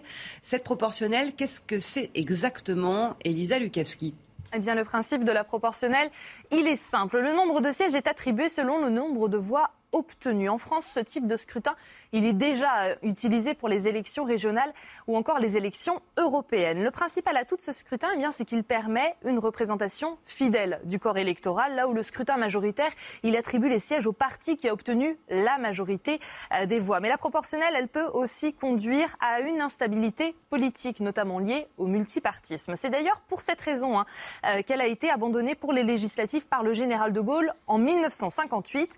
Il remet alors en place le scrutin majoritaire. 1985, François Mitterrand rétablit la proportionnelle pour les législatives. Deux ans plus tard, en période de cohabitation et alors qu'il est Premier ministre, Jacques Chirac y met à nouveau euh, fin. Depuis, eh bien, chaque nouveau président évoque la proportionnelle, hein, même si aucun n'a encore franchi le pas euh, de sa mise en place. En Europe, eh bien, seule la France et le Royaume-Uni n'ont pas de scrutin proportionnel pour leurs élections législatives. Merci Elisa. Guillaume Bigot, cette proportionnelle, ce serpent de mer? Écoutez, c'est d'abord il faut comprendre pourquoi ça n'a pas été fait alors que ça a été proposé euh, et par François Hollande et par Emmanuel Macron parce que euh, ça ne pourrait passer que euh, à travers un référendum qui manifestement disons rebute les, les, gouvernants parce qu'on sait bien que dans un référendum la question et la réponse à la question euh, peut se retourner contre celui qui pose la question. Euh, donc, vous voyez, demander au peuple si euh, le peuple veut davantage de, pouvoir, ça peut être dangereux. On peut, marcher sur un râteau. De plus, c'est un peu contourner la Constitution, puisque la Constitution prévoit une autre, un autre chemin. Et cet autre chemin, il est également bloqué parce qu'il n'y a pas de ni François Hollande ni euh, euh, Emmanuel Macron n'avaient la majorité au Sénat. Or, il faut les deux tiers des sénateurs et des députés pour faire adopter cette réforme. Voilà pourquoi cette réforme, elle est comme un serpent de mer. On en parle, mais on ne la met jamais en œuvre. Et le deuxième point, c'est que c'est pas sûr que ce soit une panacée. Quand on regarde ce qui se passe aux élections régionales ou aux élections européennes, il n'est pas certain que ce soit, voilà, que ce soit la méthode qui change quelque chose, euh, disons au peu d'appétence que les Français ont à la fois pour l'offre politique et deuxièmement pour la neutralisation du pouvoir politique par d'autres instances. Il n'y a, pas besoin de, référendum pour changer le mode de scrutin. François Mitterrand l'a changé en 85 avec un Sénat qui était contre lui. Mm. Il suffit de faire une loi modifiant le. Il faut que le Sénat soit d'accord. Non, ah non, non, non. En 85, le Sénat était contre et l'Assemblée nationale, qui a toujours le dernier mot, a dit oui, et il y aura la proportionnelle. Ah, autant pour moi, oui, vous avez raison. Vous avez entièrement raison. C'était une proportionnelle départementale, départementale, avec un député de mémoire pour 108 000 habitants. Je vous fais ça de mémoire. Et ce qui s'est passé, c'est qu'il y a eu une proportionnelle, mais avec une majorité absolue pour la droite, alors que deux ans après, Jacques Chirac rétablit dès 86 le scrutin majoritaire, et pour les cinq années suivantes, on a eu une majorité relative. Donc ça veut dire que ceux qui vous disent que la majorité, le scrutin proportionnel empêche toute majorité, soit sont d'une mauvaise foi absolument flagrante, soit ne connaissent rien à l'histoire de la Ve République. Ils peuvent cumuler les deux, vous me direz. Oui, pas sûr pour autant que ce soit la panacée, comme le dit Guillaume Bigot, et que ça incite vraiment les électeurs à retrouver euh, le chemin des bureaux de vote. Et de toute façon, il faudrait quand même euh, que, enfin, effectivement, c'est euh, un serpent de mer, comme vous l'avez dit, et je pense que c'est plus un argument électoral pour certains politiques pour se donner une bonne image qu'une véritable intention, parce qu'en fait, les, les, les, dirigeants politiques, ce qu'ils veulent, c'est avoir les conditions de majorité absolue, et donc moins il y a de proportionnel, euh, mieux c'est. Euh, moi, je me rappelle euh, Michel Rocard qui en parlait aussi. Enfin, c'est effectivement une idée qui, flotte dans l'air depuis très très longtemps. En revanche, il y a un, contre-exemple qui est intéressant. Aux élections municipales, c'est un scrutin de liste où en fait la liste qui arrive en tête à la majorité absolue des, voix enfin des pardon des élus et ensuite il y a la proportionnelle sur la moitié sur la moitié du, corps des élus restants et donc si vous voulez vous avez à la fois un exécutif fort les maires ont des pouvoirs considérables et en même temps, les oppositions sont plutôt euh, représentées. Donc, donc on pourrait trouver des mix qui permettraient à la fois d'être plus représentatifs de la diversité du corps électoral. Enfin, c'est quand même pas normal euh, d'avoir aux élections présidentielles des forces politiques qui ne se retrouvent pas représentées ou presque pas à l'Assemblée nationale et en même temps d'avoir une efficacité par le fait de, de pondérer. tout de même une le- majorité. Voilà. Donc on pourrait introduire une dose de proportionnel D'ailleurs, on- on et on pourrait former le vote Oui, qui, oui, est- vrai, qui- c'est vrai. qui- qui est un consensus qui se dégage pour effectivement le désamour des Français vis-à-vis de la politique est tellement important qu'il va falloir prendre quand même des mesures importantes et celle-ci pourrait en, en être une parmi d'autres, à défaut peut-être du vote électronique. Non, mais c'est vrai, merci cette ne C'est fait pas pas une consensus. modification constitutionnelle, c'est une loi Non, organique. c'est une loi organique. Voilà, voilà. Exactement. Et une chose, il y avait une chose très juste, mais où il faut, qui était marquée, il y a deux pays en Europe qui n'ont pas la proportionnelle, c'est la France et le Royaume-Uni. Mais au Royaume-Uni, c'est un scrutin majoritaire à un tour. tour. C'est-à-dire que c'est celui qui arrive en tête le jour du vote, même s'il a 10% des voix. Encore qui est plus élu. brutal. Donc c'est encore plus brutal. À la rigueur, moi, entre le majoritaire à deux tours et le majoritaire à un tour, si on me dit la proportionnelle c'est impossible, je signe pour le majoritaire à un brutal, tour. mais en même temps, euh, Ah ça, ça- ça radicalise peut-être les enjeux. Et puis, c'est qu'un seul vote. Quand on voit la difficulté que les Français ont parfois euh, à trouver le chemin du bureau de vote, une- vous voyez ce que je veux dire? Mais c'est très difficile de comprendre ce qu'est la poule, ce qu'est l'œuf. en fait. C'est- Est-ce que c'est parce que cette société britannique, elle se reconnaît dans ces, dans ces deux grands partis, il y en a plus un troisième, de temps en temps il y en a un troisième qui arrive, que ce système fonctionne ou c'est parce que ce système est en place que ça aboutit à ça C'est assez complexe. En tout cas, ce qui est sûr chez nous, c'est que cette idée d'une majorité et d'une opposition, c'est comme un- une roue de vélo, ça, ça a déraillé à un moment. Et il y a un traumatisme dans la tête encore de beaucoup de politiques. Euh, c'est ce- le traumatisme de la 4 République, où vous aviez des changements de, de gouvernement qui chutaient à la moindre euh, projet plus de bref, ça a réforme. été deux jours. Voilà, donc si vous Et voulez, on, on le est encore... majoritaire. Voilà, on est encore là-dessus. Et, et cette illusion, parce que c'est devenu malheureusement une illusion, que la 5 République serait beaucoup plus solide pour permettre à l'exécutif de gouverner. On voit bien ce qui se passe lorsque un président de la République a une majorité absolue. Euh, C'est souvent la chienlit qui suit derrière. Harold Oui, et dans le monde, je pense que c'est aussi la, la culture politique qu'il y a derrière. Les Allemands ont la proportionnelle, ils, ils font des négociations pendant des mois, et ensuite euh, ils Ça marche. gouvernent selon un, un- C'est la quasiment coalition, un, ouais. un- un pacte. Non, et la ensuite, coalition. La coalition, pardon pour l'accent. euh. oui. Et puis euh, les Israéliens qui ont euh, la, proportionnelle intégrale euh, sont dans une instabilité totale et ils ont jusqu'à quatre élections la en culture deux prime. ans. La culture. Ils ont quand même- un les bon Israéliens ont quand même un gouvernement depuis deux ans, malgré l'instabilité Mais qui politique. peut tomber à tout instant. ça donne en Israël, ça donne en Israël pas la- la- un pouvoir euh, incroyable euh, qui est sans proportion pour le coup entre ce qu'ils pèsent électoralement, ce que c'est des oiseaux pèsent électoralement et le pouvoir qu'ils ont sur la scène Je crois politique que israélienne. Premier ministre, son parti a fait 4% aux élections, il me semble. Il n'a pas Ouais. fait un score mirobolant. Revenons en France, si vous le voulez bien. On va parler de cet euh, incident maintenant sur une base de loisirs des Yvelines qui fait polémique. Depuis une semaine, un employé a demandé à une femme qui était en birkini de sortir de l'eau pour non-respect du règlement. Ça a provoqué une vive euh, polémique, non pas sur le site même de la base de loisirs, mais sur les réseaux sociaux. Le reportage à Moisson de Quentin Gribel avec Antoine Durand. C'est dans cette base nautique que la polémique a débuté. Alors qu'une jeune femme s'apprête à se baigner en burkini, un maître nageur lui demande de le retirer. Elle s'exécute alors, mais depuis, le centre est visé par des accusations d'islamophobie et les avis négatifs se multiplient sur sa page internet. Baignade interdite pour les femmes trop couvertes. Est-ce normal Maître nageur islamophobe? Personnel répugnant, lieu à éviter. Ou bien allez-y, mais munissez-vous d'un beau burkini. Au moins, papy maître nageur sera super content. Le directeur de la base se défend de tout racisme, expliquant suivre le règlement défini par la région Île-de-France, propriétaire du site. Un règlement qui interdit le port de toute tenue couverte pour la baignade. J'ai peur que si euh, on n'arrive pas à faire comprendre que les règles sont les règles et qu'il faut les respecter et que les règles sont valables pour tous et pour tout le monde d'une manière identique, euh, on, est, on est du mal après à pouvoir aussi euh, euh, garder des, des personnes sereines sur leur lieu de travail. Le dispositif de sécurité de l'île de loisirs a été renforcé et la gendarmerie a également été prévenue. Ce samedi, aucun incident n'a été à déplorer. Guillaume Bigot, vous avez fait tout à l'heure un parallèle là encore intéressant, là, et là aussi entre le système anglo-saxon et le nôtre, l'exception culturelle française. Oui, c'est ça. On, on- on dit que c'est un signe de la réislamisation d'une partie de la jeunesse euh, issue de l'immigration. C'est pas totalement faux. Là, parce que c'est, il faut rappeler que ce burkini, c'est une sorte de, porte-drapeau euh, de, l'islamisme, évidemment. Mais de l'autre côté, c'est aussi euh, un signe, euh, ce qui se produit, de la de l'anglo-saxonisation de mœurs. Autrement dit, on ne présente plus les règles, et notamment les règles de la laïcité, comme étant, je dirais, le, positive, mais comme étant uniquement négative. Et on est, on est obligé de rechercher des arguments de type euh, euh, l'hygiène, euh, du type... la laïcité est conçue comme de la neutralité stricte. En réalité, la, la laïcité n'est pas la neutralité. La laïcité, c'est qu'au-dessus des religions, il y a une sorte de religion civique. On est français d'abord, avant d'être juif, avant d'être chrétien, avant d'être musulman.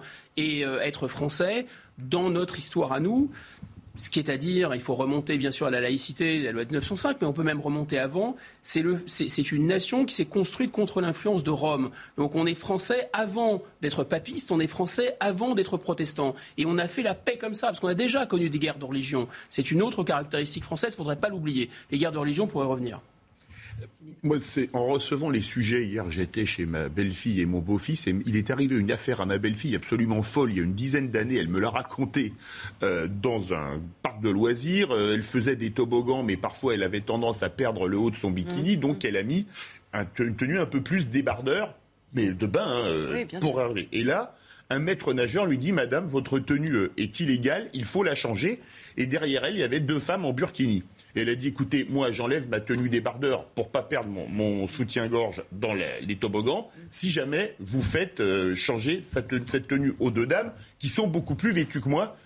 Et là, euh, regard gêné du maître nageur qui dit bon bah écoutez euh, c'est bon vous pouvez la garder alors j'aurais envie de citer La Fontaine selon que vous serez puissant ou misérable que vous ayez euh, le courage de vous défendre ou pas les jugements des maîtres nageurs ne seront pas les mêmes. On a une solution piolesque là si j'ose dire c'est-à-dire euh, nudisme et burkini en même temps. Le maire de Grenoble alors qu'on attend toujours la décision du Conseil d'État sur ce sujet des, des, burkinis dans les piscines. Moi ce que j'allais dire et malheureusement la législation actuelle ne permet pas d'interdire Non la loi il n'y a pas de loi. Il n'y a pas de loi qui interdit le burkini. Oui mais je suis prêt à parier qu'au nom de la liberté religieuse, liberté de conscience, euh, le Conseil d'État risque de donner raison. ah, c'est vrai que c'est le Conseil d'État qui, qui mais gouverne. C'est ce que j'allais dire. Non, c'est aux politiques de prendre la main. C'est aux politiques de légiférer, à moins que sur le terrain juridique, euh, le Conseil d'État s'inspire, la Cour européenne des droits de l'homme, qui a 20 ans avait pris une décision pour dire que l'interdiction du voile dans les universités turques était légale. C'était avant Erdogan. C'était quand la Turquie était laïque. D'accord Et l'argument qui avait été utilisé, c'était le vivre ensemble en Turquie. Donc le vivre ensemble à la française doit nous permettre, soit aux juges, soit aux politiques, de dire non, il y a des signes ostentatoires religieux dans l'espace public parce qu'on n'en est plus à débattre sur la neutralité de l'État. Là, c'est la neutralité de l'espace public qui, est en jeu aujourd'hui, dans les piscines et dans de nombreux lieux, dans les stades de foot, dans les clubs sportifs. C'est là que ça se joue aujourd'hui. Et effectivement, il faut que le politique prenne la main. Nous aurons demain matin 577 nouveaux députés, eh ben, il faut espérer que, que, cette question arrivera sur le terrain, là où ça se joue, effectivement pas dans les prétoires, mais au Parlement. Est-ce qu'on voit sur... Pardon, juste un petit commentaire très bref. J'invite tout le monde à regarder cette petite euh, vidéo sur la base de loisirs. Et on voit deux phénomènes. On voit d'abord que le fait de refuser d'obéir à cette règle, qui n'est qu'une règle finalement, là pour le coup justifiée par l'hygiène, etc., implique beaucoup plus que ça. Ça implique finalement, c'est eux contre nous. C'est ça le mécanisme et le piège qui se met en place. Et le deuxième facteur qu'on voit très nettement, c'est que c'est une provocation de l'extrême droite islamique, des islamistes, des frères musulmans sans doute, mais on voit aussi comment ça manipule des jeunes, des gamins qui ont 13-14 ans, qui, comme tous les gamins de 13-14 ans, veulent s'amuser, défier l'autorité. en plus des réseaux Sauf que ça, c'est pris dans une mécanique qui peut potentiellement peut être une mécanique sanglante. 10h moins le quart, les titres de l'actualité, Elisa Lukaski.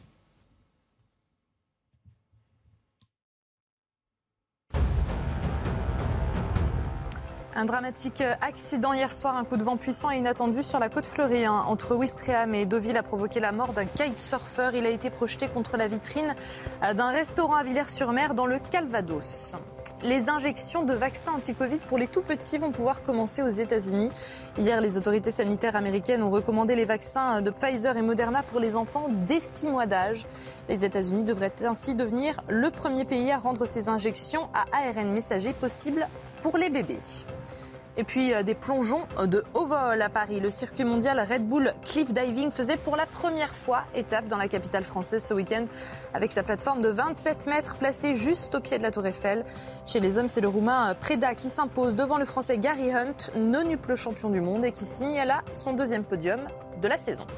Absolument sublime, cette image de plongeon. Merci beaucoup, euh, Elisa. Euh, une autre image, celle de Volodymyr Zelensky, qu'on va commenter ensemble avec vous, Harold Diman, puisqu'il nous reste très peu de temps. Ce déplacement, pour la première fois depuis le début de l'invasion russe, on sait qu'il reste à Kiev, où il y a quand même plus de protection. Cette fois, il s'est rendu euh, à Odessa et à Mykolaiv, le président ukrainien, pour redonner le moral aux troupes. Oui, pour désigner ce que sera le front, parce que Mykolaiv doit tenir pour que Odessa tienne. Et si euh, saute et que euh, Odessa est exposé, c'est la fin de l'ouverture maritime de l'Ukraine sur la mer. Donc euh, c'est quelque chose de stratégiquement incontournable pour euh, la cause ukrainienne. Et c'est peut-être pour ça qu'il s'est déplacé, lui qui est assez avare en déplacement. Donc il a fait le premier acte de, défiance et de courage en restant, ce qui a complètement galvanisé la nation, un peu comme le roi et la reine d'Angleterre qui sont restés à Londres sous le bombardement allemand. Ça a énormément euh, impressionné le peuple euh, britannique. Donc ce genre de choses euh, a, son utilité. Et maintenant, il va sur le, front qui compte. Si on l'envoyait dans le Donbass, là, c'est carrément dangereux. Merci Harold. On passe au, au sport, c'est du rugby. Et ça, c'est Philippe David qui s'y colle, c'est plus fort que lui. La finale du top 14, ce sera donc entre Castres et Montpellier. Vous avez tous le droit de participer, mais le grand spécialiste, c'est quand même Philippe David. Ah bah, c'est Montpellier qui a gagné hier bah, soir. C'est les deux premiers de la phase de poule. Castres premier, Montpellier second, qui se retrouvent en finale. Euh, euh, vendredi soir prochain au Stade de France, oui. Alors peut-être que si on, pouvait avoir ah les images de, ce match, ce serait quand même plus facile essais, pour entendre les commentaires. Les voilà, allez. Là, c'est des bisous pour l'instant. Ah, C'était un bisou. non, non, mais il y a eu deux beaux essais. Bah, tiens, Rates, Rugby LL, la vie est belle. Il va atteindre la terre promise pour aller aplatir. Et puis, Belle équipe de Montpellier, c'est solide, c'est costaud. Et puis là, l'essai de Jaminet, là, il fait comme au foot, il amène au pied. Il a failli en mettre un deuxième comme ça en fin de match. Mais malheureusement, la béchigue, elle est ovale et parfois elle n'est pas sympathique au niveau des rebonds. Et il n'a pas pu l'amener jusqu'au bout. La béchigue La béchigue, ouais, c'est comme ça qu'on appelle le ballon. Et euh, on en apprend tous des nouveaux mots. Et moi, je vous dis un truc, c'est il y a mieux que la proportionnelle, c'est le commentaire des élections, du résultat des élections par Philippe David. Là, je pense que les gens retourneraient et, vous savez, les commentaires des matchs. Euh. Magnifique, merci et beaucoup. Vous savez comment on dit le bouclier en occitan? Le plan de shot ou Lou plan de shot. Donc là, comme ces deux équipes d'Occitanie, elles vont se battre pour Lou plan de shot. Coupe du monde de foot, Coupe du monde de, rugby, les Français seront très forts dans les deux. Ouais, et finale de, de cette euh, finale du top 14 au Stade de France, bien sûr, vendredi, soir prochain. On en parlera évidemment dans la matinale week-end. Il n'y aura pas les mêmes Merci beaucoup. Et ça va être Merci très serré. beaucoup. Bonne, bon On les tient. Je vous dis bon dimanche un peu trop tôt, parce qu'on a quand même le temps de se saluer et de se dire au revoir. Merci d'être passé euh, sur le plateau de la matinale week-end. Merci Guillaume Bigot, Harold Diman. Euh, Michel Taube et Philippe David. Le débat était viril mais correct. Viril mais correct, exactement. On va rester comme ça et on verra ce que ça donne ce soir à l'occasion de ce second tour euh, des, des législatives, jour de vote donc à suivre évidemment sur euh, CNews. Bon dimanche à vous. Après le pic de la canicule, hier, place aux orages, le temps se dégrade sur une partie du pays et ce matin, ça commence par le nord-ouest un petit peu plus tôt que prévu avec des averses orageuses, du vent qui se met en place, qui se décale vers le bassin parisien. Partout ailleurs, encore du très beau temps, un soleil de plomb d'ailleurs au cours de la journée sur l'est avec la canicule qui réside de ce côté-là. Au cours de l'après-midi, attention aux violents orages qui se mettent en place d'abord par le sud-ouest qui vont remonter vers l'île de France et ensuite vers le nord-est. Ils peuvent être très violents localement et surtout en fin d'après-midi avec possiblement de la grêle, des destructions, des inondations possibles également sur des sols complètement desséchés et des rafales de vent assez violentes. Les températures ce matin sont en baisse mais elles restent très élevées quand même. 19 du côté de Paris, une forte chute par contre sur le nord-ouest avec à peine 11 degrés sur la pointe bretonne. Au cours de l'après-midi, les températures restent extrêmes une fois de plus sur l'est avec jusqu'à 38 en Alsace, sur Strasbourg. Par contre, la chute est vertigineuse sur la Normandie, la Bretagne, où on perd 12 à 15 degrés par rapport à hier. Une perte également du côté du sud-ouest avec à peine 25 en direction de Bayonne.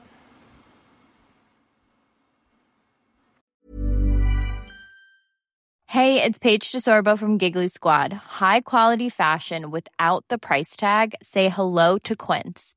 I'm snagging high-end essentials like cozy cashmere sweaters, sleek leather jackets, fine jewelry, and so much more. With Quince being 50 to 80% less than similar brands. And they partner with factories that prioritize safe, ethical, and responsible manufacturing. I love that. Luxury quality within reach. Go to quince.com slash style to get free shipping and 365 day returns on your next order. Quince.com slash style.